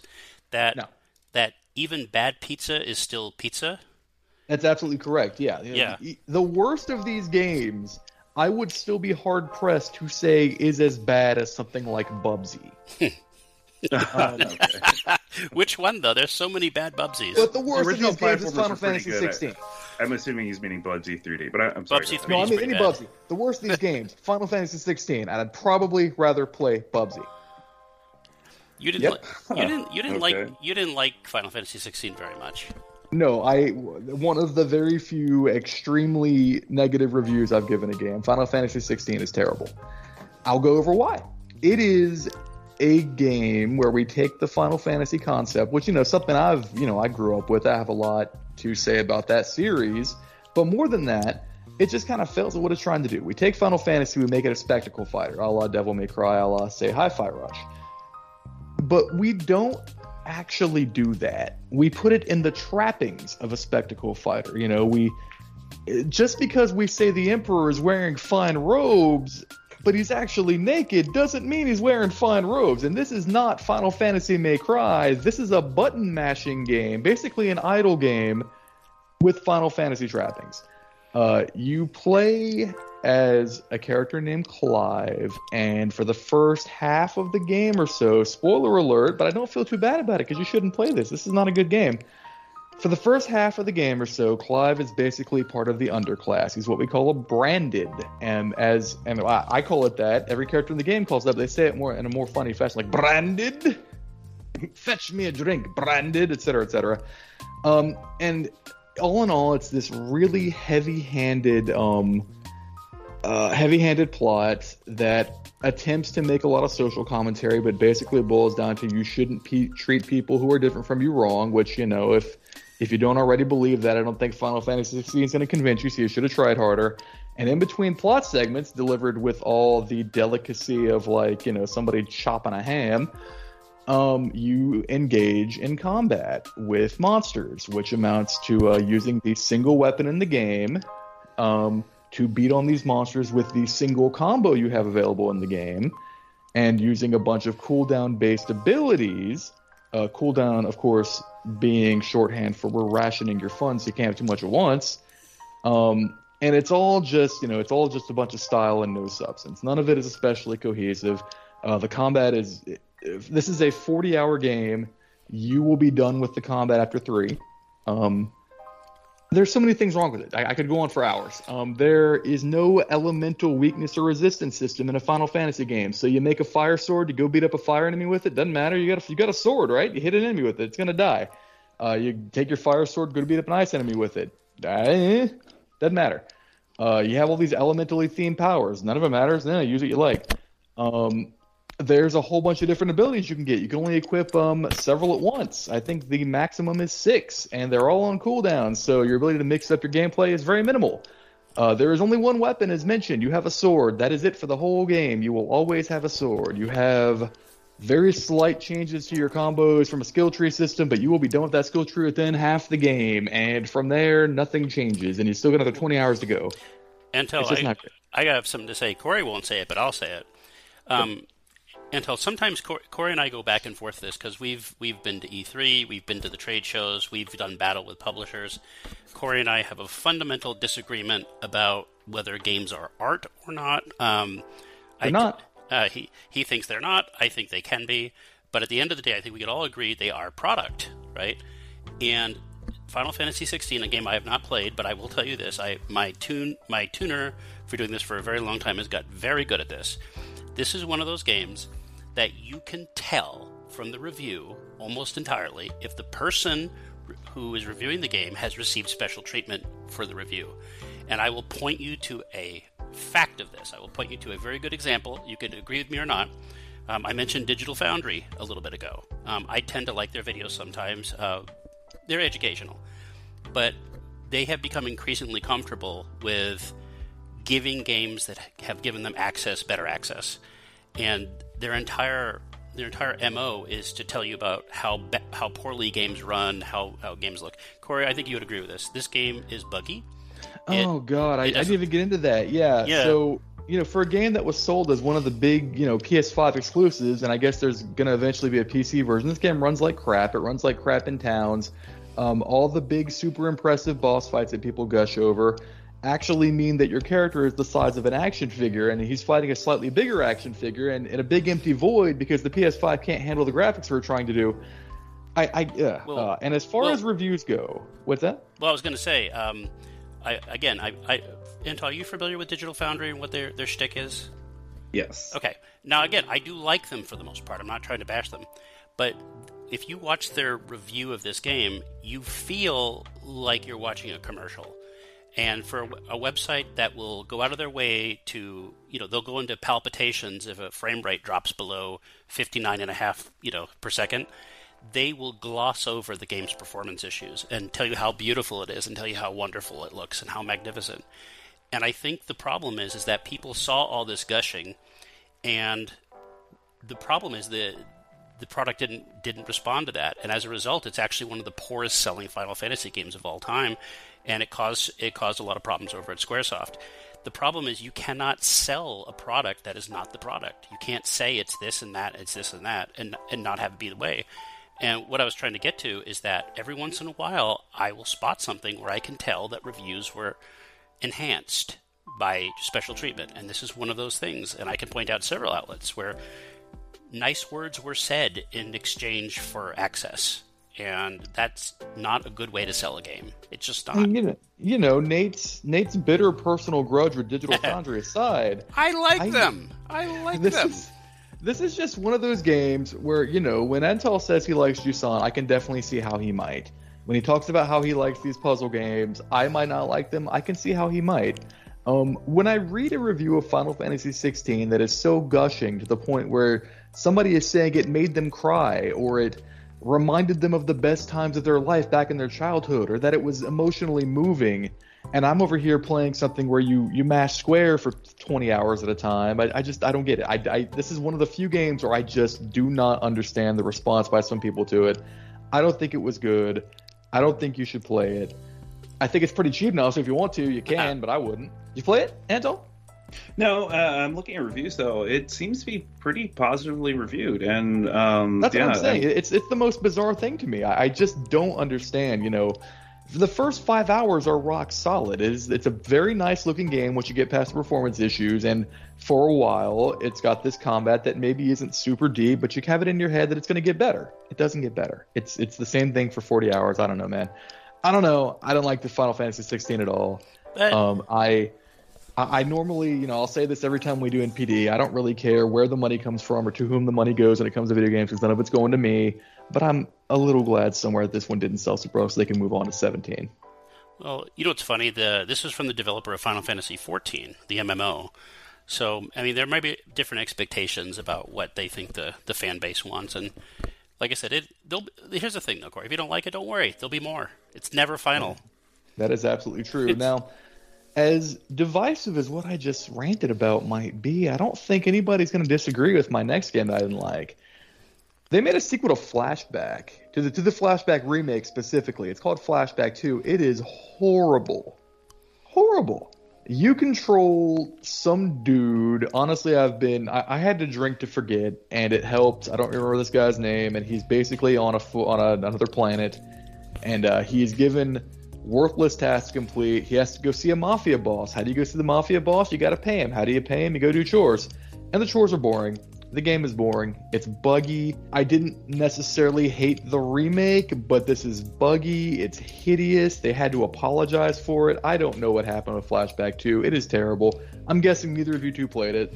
I uh, I was excited at first. I thought it was going to be a sequel to the 16-bit game. It was not. No, it is a sequel to I the know. remake. Yeah. I know. I was wrong. I was completely wrong. So Yeah, it is a sequel to the remake, and it's just not fantastic. Uh, definitely recommend skipping it. You too, Antal, skip it if you haven't played it. Yeah, I haven't. Um, you know, it looked exciting. You know, for the same reasons, and yeah, I, I've stayed away from it because I've heard nothing but bad things. It, yeah, I I don't think there's any any question about this one. There might be about 16, maybe not this one. Uh, so we talked about cozy games, and I admit and I don't hate me the odd cozy game every so often. You know, if I want to just come back from work and sit and relax with something, and you know, can like build a base or contribute to something or do something like that. Maybe I'll play one for a bit. Um, But what makes a cozy game good in my mind is that sense of progress and uh, you know building onto something and adding over the course of time and feel like you're actually making a contribution to the world around you, getting to know characters, experiencing things, and so on and so forth. Uh, two of the games on this list attempt to do that, and they fell for different reasons. Mineko's Night Market is available on Game Pass, and it was a kickstarted game that I think was kickstarted uh, a long time ago, maybe even, damn, maybe six, seven, eight years ago, and it finally came out this year, and it's on Game Pass, and it's bad. Um, you play a young girl who comes to town, a, a new town. She's been she's moved there with her father, and you meet some quirky characters. And every so often, you go to a night market, a Japanese night market, and you sell stuff that you've made, and you make money to buy more materials to make more stuff, and so on and so forth. And none of it really has any impact, you know the characters are quirky but not that interesting. Um, the game again is buggy, which boggles my mind. How does this happen? um, it's just not very good. Um, it's not good to the point where you know when I see a game like this that really should be trying to hit me, like it's got this anime styling, it's got some you know, got, it really touches that Japanophile side of me, and so on and so forth. And the way that it just misses the mark so completely in terms of having impact or any feeling whatsoever didn't do it for me other game that I had an issue with in the cozy genre in particular was My Time at Sandrock. Now, My Time at Sandrock, game that's been in Kickstarter for, again, uh, early access, sorry, for a few years. And it's good. Uh, my my time at Sandrock is a totally good game. It's completely fine, and if you like this kind of game, I think you should absolutely try it because you'll enjoy it. My issue with my time at Sandrock, I put about 50 hours into my time at Sandrock. No joke, got 50 hours. And eventually there comes a point when I'm like, man, this um, you know, this is fun and all. I'm not really feeling like I'm making any progress through the plot, and uh, the mechanics are getting kind of stale because at a certain point, all you're doing is, you know, mining different colored ore to make different colored weapons, to do different, to fight different colored monsters, so on and so forth. You know, there's nothing really going on. And that is when I discovered that after 50 hours, I had made it through a third of the main story of my time at Sandrock. Now, is that is it a game that you can like you know maybe you don't stop and smell the roses so much. Can you just barrel through? Is it like the way you played it or is it like is it just I, really that dense? So i went over to our uh, site that i'm very fond of and i'm sure you guys are familiar with too. It's called howlongtobeat.com hltb.com yes. My time at sandrock if you were to barrel through it only do the main story focus yourself nose to the grindstone is 80 hours long And if you were to do other stuff, which you'd want to, because you know maybe you don't know the trap that you stumbled into when you start playing this, maybe you want to you know interact with the characters in town, maybe you want to build yourself a nice looking farm. 150 hours to finish my time at Sandrock if you do other stuff too. There comes a certain point when I'm just like, I, I, can't, I cannot keep doing this. I have other games to play. It is 2023. There's so much else to do. I cannot keep going with this. And so in the end, you know, I'm the guy who every time Nate brings it up, Nate likes to say Assassin's Creed Odyssey is too full of stuff to do. It's too long. I, I think I, I might. I won that. I won that argument. I won that argument because now we have Assassin's Creed Mirage. That's true. That's true. Which is a pretty good game. Didn't quite make the list. Good game though. Hmm. Um, I, I, there comes a certain point with my time at Sandrock when you start to realize that you know I don't I will never say that I'd prefer shorter games because I believe in people getting the most they can for their money while paying the least that they can. I don't know about 150 hours of this, man. I I, I don't know. When you look at the quest list and after 50 hours you are a third of the way done, it just it's demoralizing, and I don't know that I want a game to feel demoralizing. Yeah, it's like when you're reading the novel, uh, you know, a novel or something, you keep looking at how much you have left, and you realize that maybe you shouldn't be reading this anymore. I, I totally feel that. Yeah, exactly. You know, what is going to happen in the next hundred, like 500 pages that will make this so different that I feel like I should keep going? Exactly. Uh, the final game where I talked about just now that I want to mention is Air Twister uh, Air Twister from I believe it was Yu Suzuki, a guy who worked on Shenmue and he worked on many uh, of your many of your favorite arcade games of the '80s. Space Harrier, Space yeah. Harrier. That's what Air Twister is. Um, Air Twister has a lot in common with Space Harrier and Panzer Dragoon, and it was made primarily for Apple Arcade, and it came to PC this year. And I thought you this liked this those... game. I thought you liked this game. No, I, I, I liked the. How to explain? I'm a big fan of outsider art. you know, people who are maybe a little bit troubled who produce these works of art, this literature, this art, these movies that are so out of left field that they couldn't possibly be made by somebody that uh that was operating on in the same realm as most of us. And I think that stuff is really cool. You know, I'll you know, somebody weird online wrote a book and the book is really weird, I'll buy the book. Great, why not? Air Twister is basically Space Harrier but we made a whole bunch of geometric shape enemies in Maya from 2007, and then we set it all to the music of Queen with lyrics. It sounds just like Queen. Imagine you're playing Space Harrier, but you're listening to the greatest hits of Queen while you do it. You say that like it's a bad thing. Yeah, you're not exactly like selling this as a bad game for me. bad might not even be the right word. There was no there was no category for strangest game played, so it ended up in the worst list. You you really need to go find a YouTube video because when I first started playing this, I, I could not believe that this wasn't some kind of weird anti piracy measure I had accidentally set off or something. it is the strangest thing. Like one of the strangest things I've ever seen. I, am reminded of a game from uh, I want to say a couple years ago called Kung Fu Jesus and the Search for Celestial Gold, where yeah, it is just you were big on that weird, weird to levels that you cannot really understand until you've played it. So worse might be the wrong word, but it's definitely the weirdest game I played this year. Cory, did I tell you uh, about a year and a half ago I went to the world's biggest arcade? You mentioned, yeah. Yeah, it's in a it's in a town called Laconia, New Hampshire. Um, I don't know if you've ever been to it. It's called Fun Spot. Antal, I may have mentioned it. And they have no, a No, I've never been. Yeah, it's basically it's connected to the whole gal- Twin Galaxies thing, and you know the King of Kong and all that stuff. Oh, It's- oh, okay. Yeah. Yeah, it's it's largest by size, but they have a gigantic collection of classic arcade games. You should definitely make it on your bucket list. Um, when- Oh, um, I- I'm sorry. Go ahead, but I have my own. Yeah. Go ahead. Okay, cool. I was going to say, but when we uh, went there a couple years ago, finally, and uh, everything was working. You could play like to me, it's dangerous to let people play the old stuff because it could break. But it, whatever, it's there. And the only game that was broken was Space Harrier, and I was so sad because that's the only game there I wanted to play. I was a huge Space Harrier fan. I, I believe that the genre died out before it could thrive, and yeah, Cory, I was disappointed that you didn't like Air Twister as much. But to be fair, I haven't played it, so you have. Like fr- from a gameplay perspective, you know, it, it's literally just Space Harrier, so it's not really offering an experience that you wouldn't have gotten from the arcades of the 80s. And if that's what you're into, it's what you're into. Nothing wrong with that. But also, it is all set to like. It's not actually Queen, by the way. It is this Japanese band that sounds exactly like Queen. You you really just need to see it to believe it. It, it boggles the mind. so it's different. Absolutely. Yeah, um, uh, it definitely looks like you know an '80s arcade throwback. Um, and I know this is complete tangent for a moment, but if you ever get out to this area, you should check out Galloping Ghost Arcade. It's one of the biggest arcades. That's Chicago, uh, right?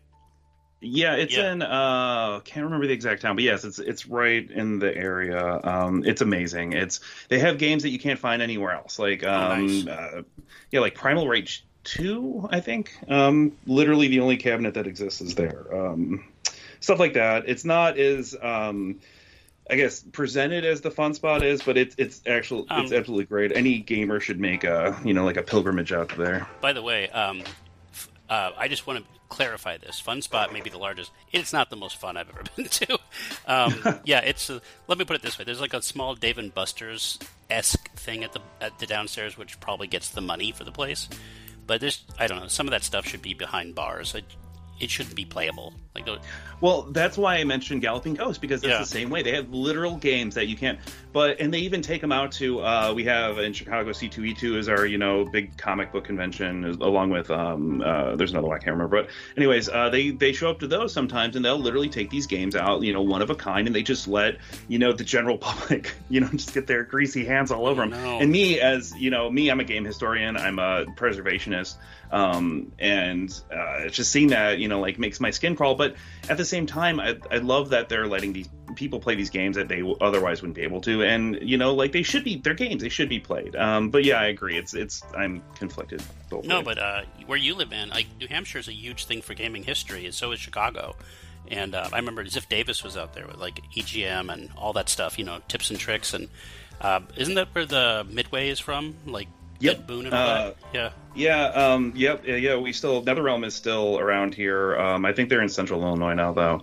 Um, unless they aren't, I can't remember, but they're definitely still around here. Um, yeah, we had uh, Bally, uh, Midway, um, yeah, a bunch of stuff, and it's still huge. Um, Yeah. But yeah, we Chicago area was definitely huge for you know, especially early video game history. This place sounds cool. Uh, when I'm next time, I was actually thinking about making a trip to Chicago because you're gonna laugh because McDonald's has that new version of Starbucks called CosMc's, and it Oh, sounds yes. it sounds terrible, but the only one in the world is like 40 minutes from Chicago, and uh, I don't know if it's worth the trip, but it's it's interesting. It it exists. I'm, I'm gonna make I'm gonna make a trip to Chicago to go to McDonald's. Is a very Nathan Evans thing to say. no, no, no, CosMc's, not McDonald's. CosMc's.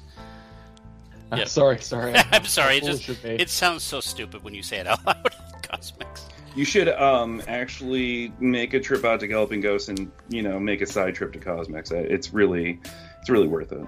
Well, I had a friend who used to live there. I used to hang out there. It's like I, I do like Chicago quite a bit, and um, I love the boroughs. So now I have to check it out. Galloping Ghost. That is a recommendation. Fun spot if you're on the East Coast. Galloping Ghost if you're near Chicago. Arcade recommendations brought to you by Popzara. So, so Cory. Uh, besides that, what else? Uh, what else didn't tickle your fancy, or is that it? Uh, trying to think of anything else in particular that really blew my mind that came out this year or that I've played a lot of this year. And the answer is not really. Um, I can suggest a few peripherals since that's a pretty big deal. You know, if you, you can't really enjoy your games without something good to play them on, right? Peripherals are good. I like he's uh by the way, could we just say this uh Antal you don't understand. He's Cory has become OCD when it comes to controllers. Yes. And he has become like legitimately obsessed. Um unhealthily so. Like we will have to intervene at some point with controllers and peripherals. Okay, well, let's um, well, let's say what's your favorite controller for like in general your daily driver? I'd say then. So I have a couple of those. I have a couple of those. I like the let's see, the Scuff Envision Pro when you're playing games on PC, and this is a PC species blah, blah, PC specific controller. Uh, the Scuff Envision Pro is really hard to beat. It's got those nice micro switch clicky face buttons. It's got clicky bumpers. It's got adjustable triggers. It all feels really good. You can get it customized, look however you want. Has some nice grip on the grips. Uh, definitely worth a look. But I also like the Turtle Beach Stealth Ultra, which comes with a fast charging dock, and it's also got the clicky face buttons. You know, you got the clicky face buttons. That's really all you need in life.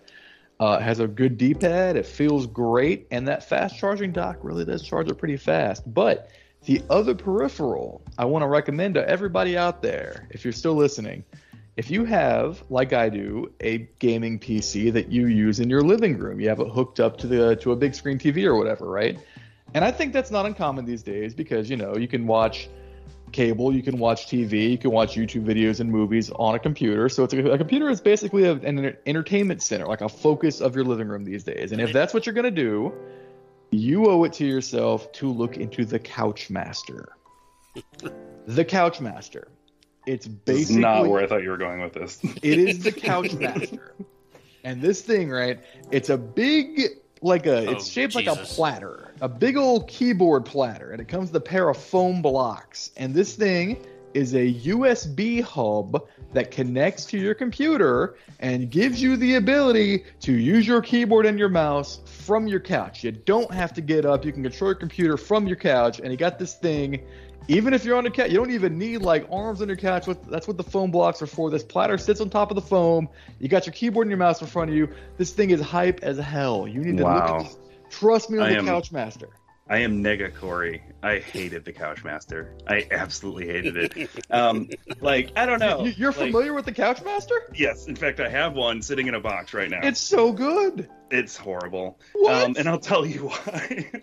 like, um, I'm a I'm a bigger guy, you know, like um, like I have really big legs. I used to work out a lot in high school, so I mean, like, you know, I'm not trying to whatever, but like the Couchmaster just does not fit my form whatsoever. Oh, I- well, if that's I- the case, yeah, maybe Yeah. not. absolutely worthless for me. Like I couldn't get into a position where my legs literally weren't pushing the desk part up. You know what I mean? Since they're not, oh. the cushions oh. aren't actually like connected. I just, right. I don't know. I didn't, I didn't like the setup. I can see how other people would like it, but like I said, it, it's sitting in a box right now. I just, I couldn't do it. So if you are not too swole to use the Couchmaster, I assure you that your weakling ass will enjoy it. but if you can bend steel bars by looking at them funny, perhaps it is not the but, peripheral for you, and you might want to look into like getting a nerd to carry your stuff for you. You know, years you know, ago, I'm not even going to argue with that. Years ago, years ago, when I actually built a PC for my living room, Cory, years ago, you know, you don't know this story. Um, mm-hmm it was really hard trying to find like a keyboard and mouse that were couch friendly. And so what I didn't realize a lot of people would do is they would just take a piece of wood, like they would just get like a a shelf piece, like from a you know from a bookcase, and put a put a, a little padding under it, like a like a p- pillow, and that would be your couch master. So just, in theory, yeah, that that works fine. Uh, so, and the other thing that I hear a lot about the couch master is why don't you just get a wireless keyboard and mouse? And I'll tell you why. When you're in a living room with a modern television, with several different modern game consoles, with people's phones, with people's tablets, that produces a ton of RF interference. Let me assure you that your wireless keyboard and mouse will not work for the things you intend them for if what you intend them for is playing Doom Eternal on a television while sitting between a pair of foam cushions with this platter thing in front of you and ensuring that you will be celibate for the rest of your life. It's worth it though. Couchmaster. Couchmaster. Couchmaster. The uh, it's funny the Couchmaster decals all have like Dead Space stuff on it. So there you go. I don't know why you yep. don't like it, Antal. It's got, got your favorite game of the year all over it. Couchmaster. That's Couchmaster. a that's the first time I've ever heard you mention this, Cory. You've never mentioned Couchmaster before. I think I sent you pictures of the Couchmaster at one point, but you may have been distracted by all the pictures of my many, many, many controllers. Yeah, OCD by the done, way. They must have done a huge PR push for this because I see a bunch of videos this year. They yeah, that's that's how they got me. But yeah, I'm, I'm i actually I didn't even get one for free. I actually purchased it because for the longest time I was trying to find a solution to the issue of like I'm sitting with my wireless keyboard and mouse that are less than 10 feet away from this computer, and they're still they still kind of suck. Like the reception's still pretty bad. I still don't feel like I could play Doom on Super Baby Weakling mode, and I'd still lose. With the Couchmaster, I can play on John Swole Big Man and Tall mode, and I do pretty good. well, see, that's why I just I learned how to be good with a controller too. So I mean, you know, that, that would probably also help. Yes. That's the control. The controller is the solution you were looking for, Cory, not a couch. well, master. you know, it's good because I have like 20 solutions now. That's true, and not even counting the couch master. That's true. Anyway, that's the games I like, the games I didn't like, stuff you should play, Sanabi, stuff you shouldn't, Final Fantasy 16. But if you still feel the need to, go ahead, but definitely don't play Flashback 2. Okay, that's a that's an impressive, uh, surprising list. By the way, I, I would say both of you have surprising lists that don't line up with the Game of the Year awards elsewhere, and that's what I love about it. It's different. But what um, about you though? Yeah, so I started this year thinking I actually didn't play very much, and turns out I play a lot more than I thought. But I think if you get my, I won't be as uh, descriptive as either of you because we've you you know these games too. But I think it says a lot about who I am and who I'm become as a gamer when you see my well when you see when you hear my list. So I'll I'll just say this. I'll start off with the, the stuff that was in the middle. Um, I'll start off with this uh, Dead Space remake. Like like I didn't like it as much as Antal, and I thought a lot of it was too telegraphed to be scary. It wasn't so much scary for me, Antal. It was like, damn it, I have to fight these damn things again, and and I have to watch it. I have to watch and I have to watch an unskippable cinematic. But other than that, though, I did enjoy it. Um, the only problem is I played it after I played the Resident Evil 4 remake, so I played it in opposite order. So is I mean I know they're different things. I know they're different things, but unfortunately you, you can't help who you love. So um, like you, I also liked Marvel Spider-Man 2. Although I do have a comment about this game. Just comment. I think this is it. I don't think I can play another one. Um, there's the after a while it becomes really repetitious, and you could tell where like the you could see the seam points where they just sit, they just start copying and pasting villains and copying pasting scenarios. So it just keeps the game going and going and going and going. Um, but for me, I enjoyed it for what it was. But it's something I like. You have to dedicate some time to because there's a lot of grinding, in this game. It's it's very long, but it's very grindy. Uh, here's another game that neither of you mentioned, but I'll mention it. Uh, RoboCop Rogue City. So, did either of you play it? Yes, I yeah, I actually just recently played it and I loved it. I, I kind of forgot about it. Yeah, that was it was great. Um, it's actually yeah, no, kind of it's kind of hilarious, isn't it? Like it's it's yes. actually very funny.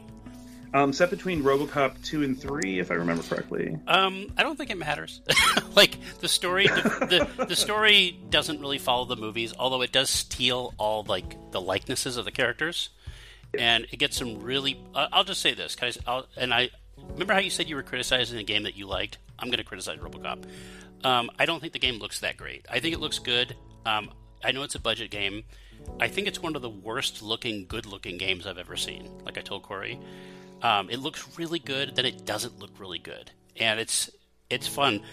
But when everything clicks and you're actually playing RoboCop, and you actually and the music comes in, you know, the Basil Theopoulos music comes in, and you're and you're using the gun to shoot people. Because let's be honest, the only gun that matters is the RoboCop gun. Everything else sucks.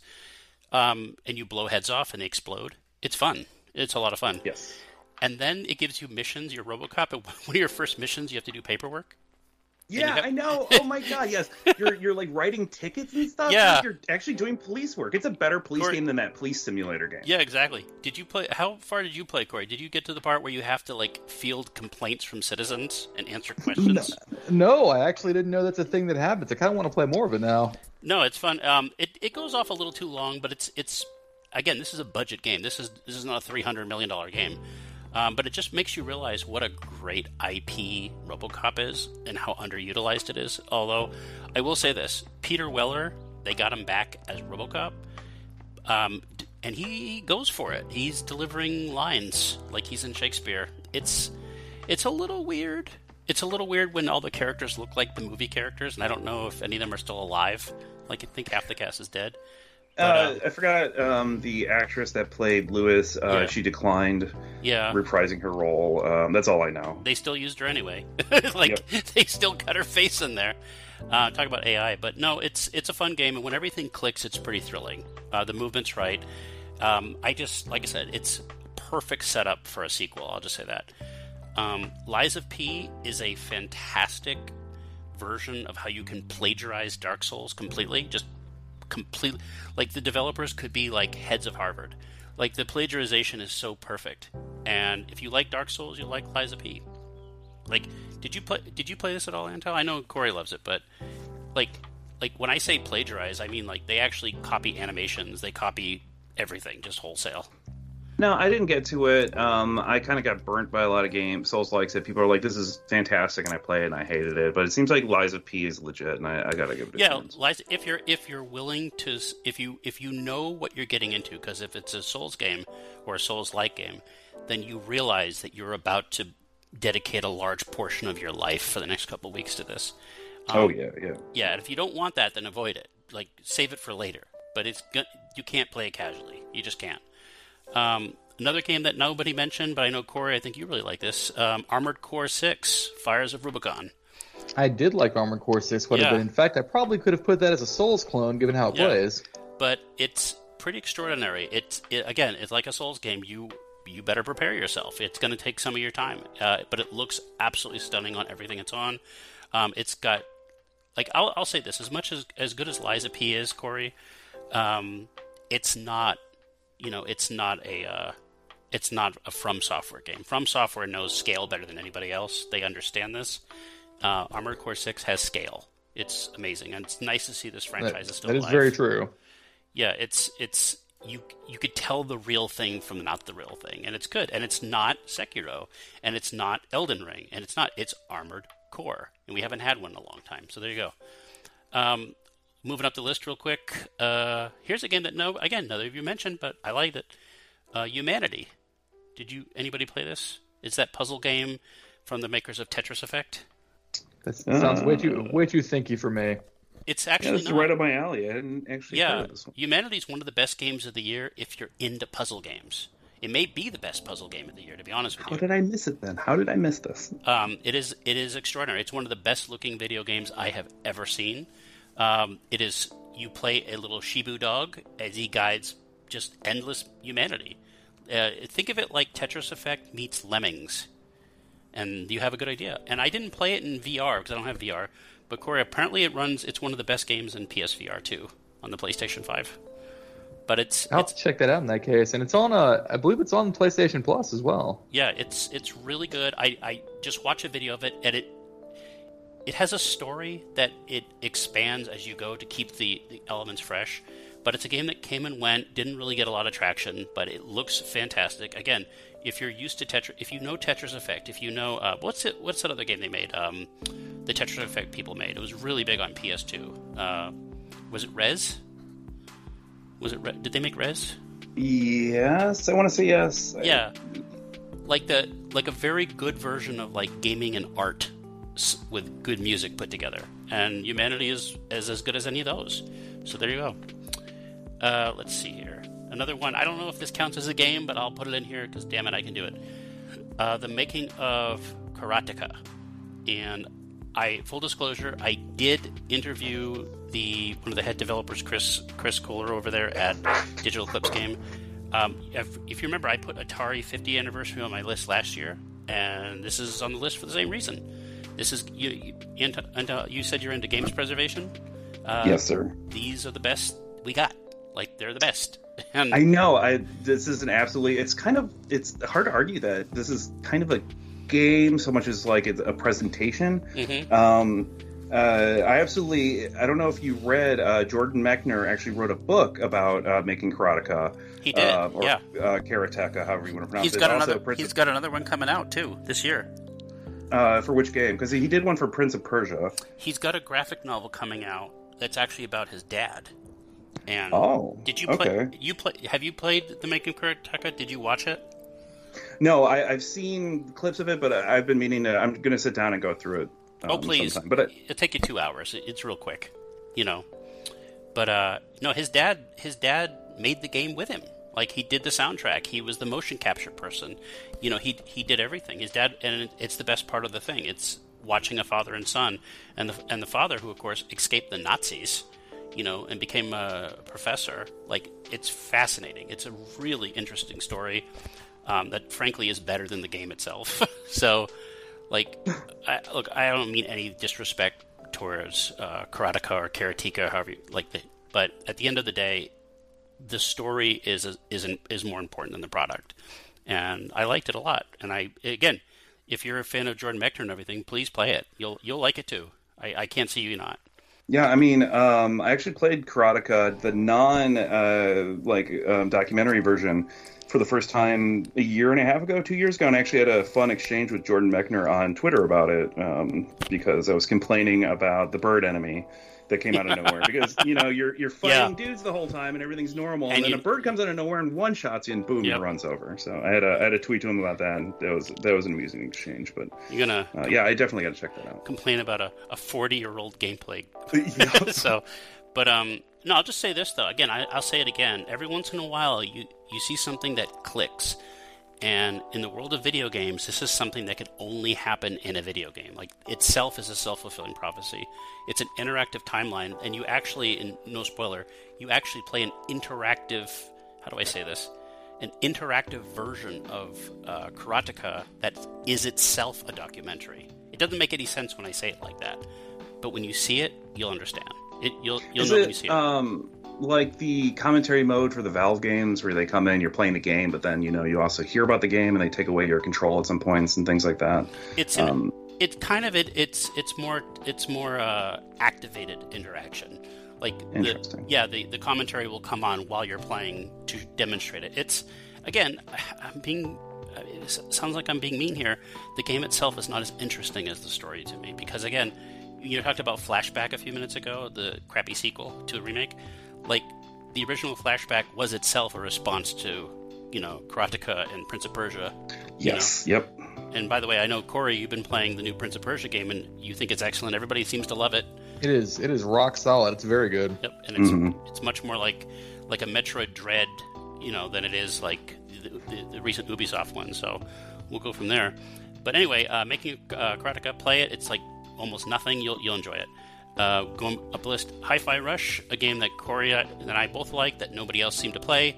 Um, give it a chance. It's a lot of fun. It's short. It's not going to take. It's not a Souls game. You don't have to dedicate a lot of your life to it. Um, but it, yeah, it's a weird, quirky mix of rhythm and action. So you don't see that a lot. Uh, let's see. Here's another one: Resident Evil 4 remake. Um, it's probably my second favorite of the remakes um, because it had the least far to go. Like Resident Evil 2, I love the original Resident Evil 2. I love the remake. I think the remake is better than the original. I think it fixes problems and it, it updates it. Uh, Resident Evil 3 is not a great game, and the remake is just a better version of that. Resident Evil 4 is still good, although my only complaint is that it's not really a horror game, really. It's more of an action game. And there are no zombies, so it's true. But I don't know. Did you? Uh, neither of you guys mentioned Resident Evil Four. Uh, no, actually, I've never played Resident Evil 4 either in its original, in, like at all, in uh, the remake or not. I, I was a huge Resident Evil fan growing up, and uh, you know, Life. I was right around mm-hmm. the time when Life grabbed me when Resident Evil 4 originally uh, came out, so I missed it then. And I, I have it. I just haven't. I haven't gone through it yet. I'll just. Um, I'll just say this: the the GameCube original um, is basically a genre starter you know, we we saw it perfected in like Gears of War and everything, but it kind of all really started with Resident Evil Four. Like it, mm-hmm. it's where it really got it right, and it just happened to be a sequel to another genre starter, which you don't really see a lot in a non in a non Nintendo game. I'll say that. Um, but anyway, uh, excellent. Don't play the iPhone version, by the way. Like you can, but you probably shouldn't. So play it on a console that can handle it or a PC that can handle it. So Anyway, uh, next two games, I'm just going to smush them together because I loved them both so much. And I said this is what I was promising before Antal. Uh, I played the hell out of Doom this year, specifically uh, Doom Sigil 2. And I remember Doom hit 30 years old in December. I don't know if you you marked your calendar and threw a party, but uh. John Romero released a new campaign called Sigil 2, the sequel to his ni- uh, 2019 Sigil and it was a lot of fun. And I, I'm playing. I'm still playing Doom in 2023 and 24. Did you uh, did you play that house map? Yeah, I was gonna say uh, I did, and that isn't that strange. Like in 2023, Doom was relevant again for a lot of people, and it's not like a new version of Doom or enhanced. For it. You know, it's just Doom. It's just wads to the original Doom. Like, uh, what do you think? What do you think? Did you play? Uh, it's my house, right? Uh, Cory, I know you did you play yep. it or did you just watch? A lot of people just watched it on YouTube. I uh, I did play it, and it's um you know it's one of those again you can't really talk much about it without spoiling it, but um if you're willing to put in the 10 minutes or so it takes to set up a version of Doom that can run custom maps and custom wads, it's well worth that time. It's pretty set up for if you have like G G G Doom or what's it called? Um, oh goodness gracious, G Doom. Yeah, G. That's it. Yeah, it's pretty simple. Just drop it, dra- drag and drop. But um, did you play my WAD, Antal, or, or no? I don't. I appreciate uh, no spoilers because they are on a long list of um, backlog games and stuff I got to get to. I uh, if you would have had on my bucket list for 2023 someone utilizing the framework of Doom to tell a compelling emotional story about trauma, wouldn't have been on there. It would have been like that's the sort of thing you need like an emotionally manipulative walking simulator game that you know Cory's favorite genre. But the fact that they were able to do this story inside the Doom engine is pretty damn cool. Like, I don't, I don't know how I'm feeling about that, but it's pretty interesting. Um, that being said, Doom Sigil 2 is none of those things. it is completely just badass and blow away, blow away demons. And it, you know what's funny about Doom? It just, it, it's like Super Mario Brothers. It's like Tetris. It's sort of perfect the way it is. And they've made other versions of it that are different and add to it. But at the end of the day, I think there's something perfect about the Doom engine and that you know those graphics and those sounds and those chunkiness. And it just scratches an itch that really nothing else scratches. And I'm it's good to know that I'm not alone that other people agree and they they like the original Doom. It's you know you you Doom 2016 Doom Eternal doesn't replace it. It's still Doom and it's still there. Um, so I don't know. I, I recommend Sigil 2 I recommend Sigil 1 and I recommend Doom in general you'll never it'll never end it's here forever yeah, so, I've actually uh, just did a fresh game or playthrough of Doom since I was a kid um, this year. So yeah, absolutely, it's a great game still. Yeah, it is. And by the way, and if you have Doom already, like on Game Pass or Switch or PC or anything, you have Sigil 2. It's there. It it offers it to you when you go into the add-ons. It's there. You don't have to pay for it. So go, good good on John Romero, who finally realizes his place in life is to do Doom maps until the end of time. So see, we, we forgive you for Daikatana. So, uh, by the way, I read his I read his autobiography this year too. It's a interesting story. Uh, anyway, going back to the list real quick, bang these out. Quake 2 Remastered. I mentioned this before to you, Antal, when you talked about System Shock. Um, this is the best remaster I have ever played of an old game because it doesn't really muck with it. It just touches it. It just touches it where it needs to be touched. And it's fast, it's fluid, it's multi platform, it's got a brand new campaign from Sledgehammer Games. Um, it fixes every problem the original Quake 2 had. Some people will scoff because it's not beautiful and it doesn't like it doesn't have like whatever whatever. It's the original Quake with just some bug bug fixes. And the new campaign is really good. I've never liked Quake 2 very much. I love this game. I love it. Ask Cory. I wouldn't shut up about it. So Absolutely. I, I, he still talks about it to this day. I'm talking about it right now. Morning, wake up in the morning, Quake, Quake. But oh, it's a beautiful day, like when I found a nail gun. But, Quake. But you know what the funny thing is, though, Antal about this is that it's multi-platform, and it just and it just comes out now, and that just seems like a miracle to me that you can play this game on your PC or your you know your Steam Deck versus your Switch versus your PlayStation, your Xbox, and everything. That's pretty cool. That's I wish more games were like that. So and that's co-op. Uh, the other one going up is speaking of uh, boomer shooters, uh, Warhammer Forty Thousand Bolt Gun. I really got it. I'm not even. A, I'm not even a the Warhammer The only fan. person I've ever heard in my life who calls it Warhammer Forty Thousand. I'm not going to say 40k. What should I say? You should probably say 40k. 40k, but that that means I'm a fan. I'm not a. Tra- Mm-hmm. I'm not a. I'm not. That means I'm a fellow traveler. I'm not a fellow traveler. I'm a sellout. like I, I'm only here for this game. I'm a. I'm afraid you're a fellow traveler. I can't. I, I don't know tabletop stuff. I don't know figurines. I don't know dice. But I know bolt gun because it's because it's basically a crunchy doomer. But I'll say this: um, I actually think this game does better than what the Source Engine games did a couple years ago with like Ion Fury and everything. I think this is a better version. I think what do you call it? It's just Unreal Engine to to make the aesthetics look like Doom or to make it look like a Uh, maybe you're talking about the build engine. the Um, build engine. Sorry, sorry, sorry. The build engine. I see. I, I don't. I don't know what I'm talking about. But uh, So, um, uh, it's funny. Um, I well, no, talk about why you like bolt gun because I I have a opposite opinion.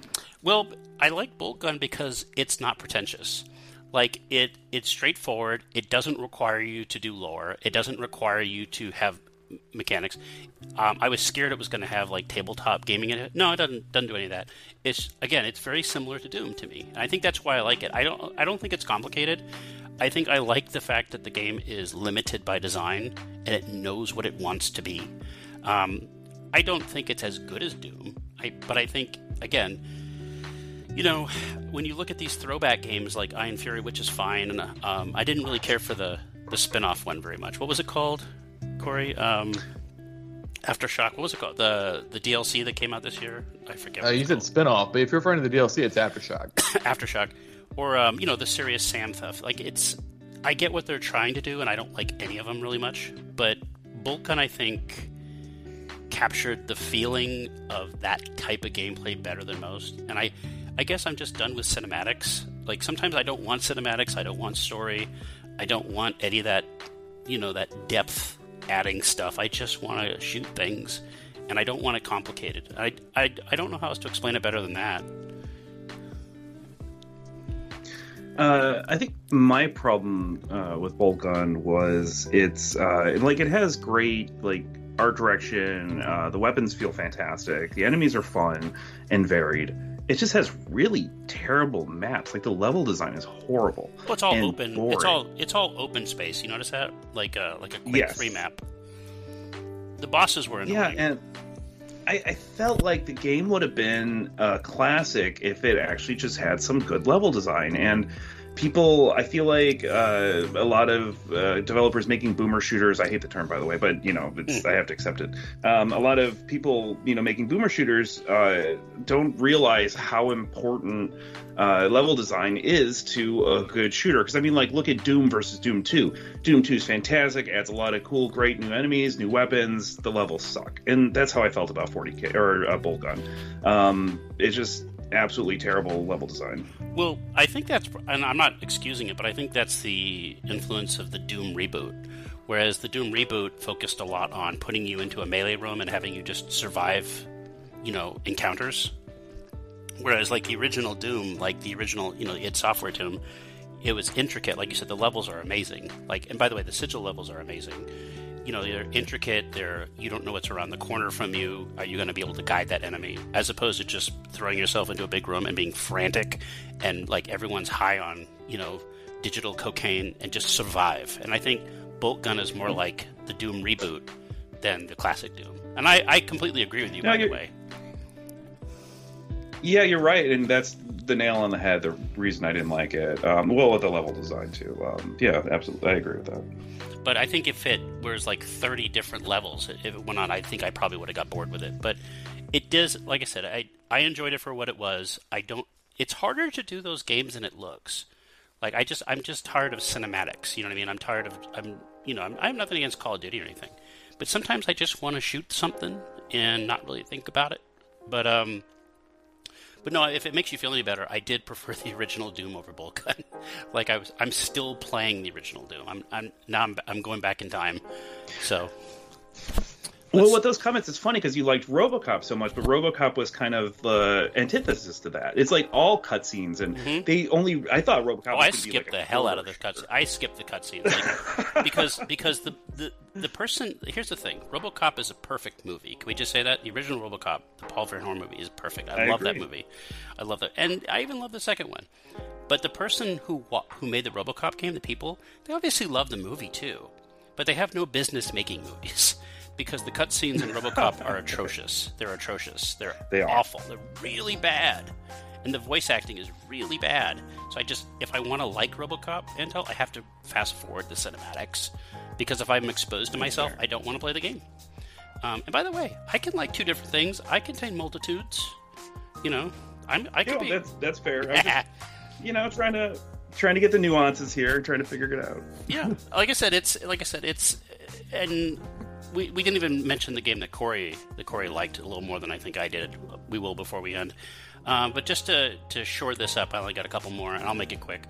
Uh, Street Fighter Six. Um, besides Quake Two, I probably played Street Fighter Six more than I played any other game last year, and a lot of that time was spent being trashed and smashed. Um, it's very deflating. Um, Cory likes Street Fighter Six more than I do, and I like it a lot, but the game is horribly unbalanced, and I think a lot of people have realized that. Um, Cory, what's the old man on the game with the tight pants? Old man with the tight pants. Uh, yeah. JP. Yeah. Uh, every time I encounter, I just I wanted to rage quit sometime because the game is so. Now, ugh. you know, now I've said it before and I'll say it again. People who lose are going to talk about balance, but it's frustrating. Like the game, the game isn't like I don't know. It it feels like there's two different games fighting each other, and I think um, if you're willing to see the nuance for it, what it is, you can learn it. But it's difficult when you know it's you feel like you're more reacting than you are you're being defensive as opposed to offensive. And I spend most of my time being defensive, and I, I just don't like the feeling of that. But outside of the old man with the pants, um, I enjoyed Street Fighter Six quite a bit, and I love the art direction. I love the way the game looks. I love the sound. I love it's so much better than Street Fighter Five ever was on its best day out of the box that it, yeah, it's one of the best games of 2023 easily, even with the flaws, even though the fact that Cory beat me, which is a flaw. So uh, we've already talked about Super Mario Wonder. I don't know what else I can add to it other than, again, the game is astonishing. It's one of the best games of the year. Uh, I'm really glad that people responded to it. But if there's ever a franchise that doesn't need any help, it's the Mario Brothers. They, they, yeah, they they know what they're doing. Uh, another game that neither of you guys mentioned, so I'll have to say it uh, The Legend of Zelda Tears of the Kingdom.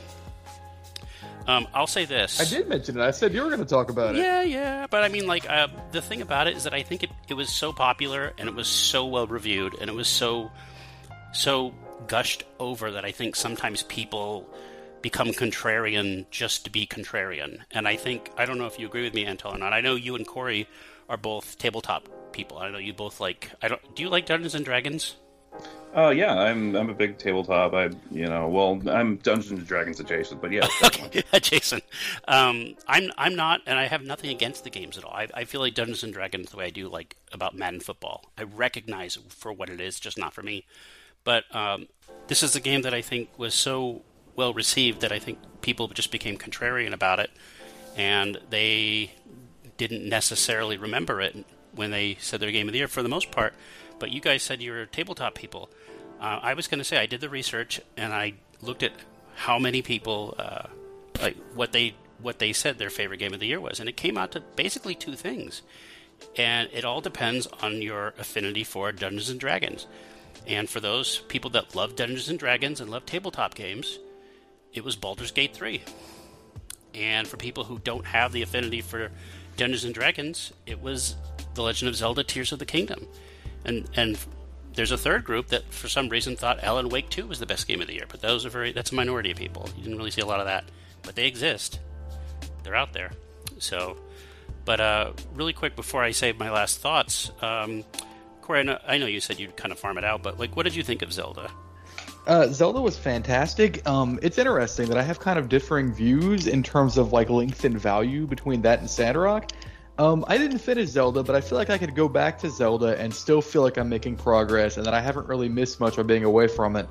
Um, I, with Sandrock, which again, a 150 hour long farming game, I feel that if I left it and let it go and go play something else for a week, and I, I just wouldn't want to come back.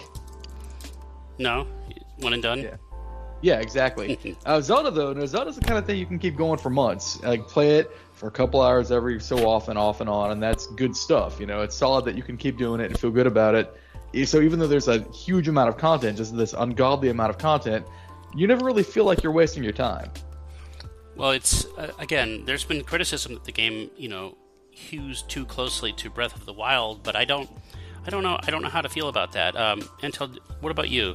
Any special tingles for Zelda? Well, it's kind of funny because I actually finally beat Breath of the Wild this year, or last year, I should say, in anticipation of Tears of the Kingdom. Uh, and then I played the intro to Tears of the Kingdom, and then I just got busy. Um, so I have no real opinion either way. It looks great. How can it look great? It's on old hardware. You're not allowed to look great. it, it looks terrible. It looks like a fun time. Two star, two stars. no, it's um. But I mean, Cory, you, you kind of mentioned that Zelda Tears of the Kingdom was probably a last hurrah for the Switch. Um, I guess you could add Mario to that as well.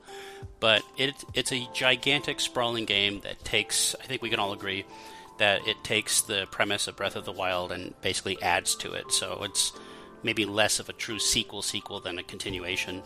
But one quick thing, uh, we don't need to like talk about Zelda. It, you, it sold massively. It sold 20 million copies in like what two days. So you're playing this. You you don't need us to tell you. But you know, Nintendo did announce that their next movie is going to be The Legend of Zelda. I don't know if you heard of this. I, I thought it was a contest between Zelda and Metroid. I was kind of hoping for Metroid, but I, I lost. It's going to be Zelda. Uh, did you hear the comment that the director made about what he wants his movie to be like? I don't think I might have. Uh, it sounds familiar, but no, I don't remember it. It's um, it's being produced by a lot of the. It's being produced by Sony of all things. So Sony's actually doing the Zelda movie, which is ironic.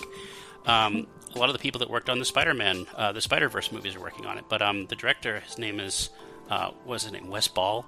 Uh, he he's doing the uh, the new Planet of the Apes franchise. He said he wants his Zelda movie to look and feel like a Miyazaki film.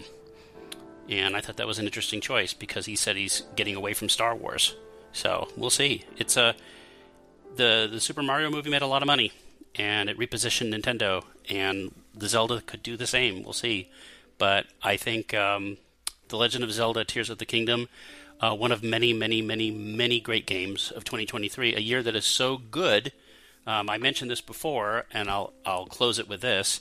Um, can either of you remember the last time you had a year that was just overflowing with so many good choices? Oh, not since the 90s, like yeah. maybe 97, 98, something that's, like that's that. for sure. I was about to say 97, 98, yep, yeah. That's exactly what I was going to say. I was going to say, can we count two years as one year?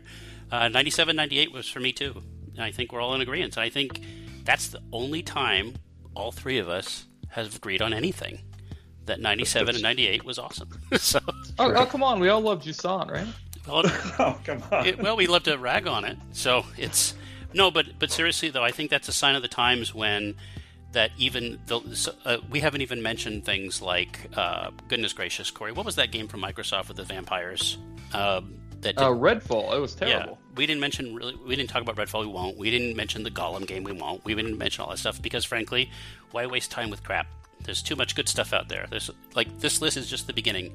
This there's whatever we said on here. There's ten times as many good games out there. Like it goes well beyond the top ten.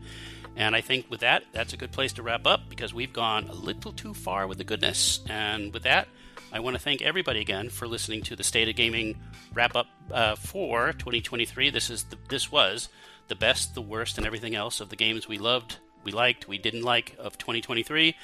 Special guest once again, Mr. Antal Bokor. Antal, thank you again. Appreciate it. Yeah, I love being on the show. Thanks, guys. Awesome. And Cory, uh, as usual, well, people know where you are. They know where you stand. They'll get more of you later. So absolutely, they yeah. can't have enough of me. absolutely. Um, if you like everything on there, yeah, play around. Just you know, and we will see everybody on the next level. Bye bye. Thanks for listening to the Popzara podcast. Remember to like, follow, share, and subscribe on your favorite podcast app or service.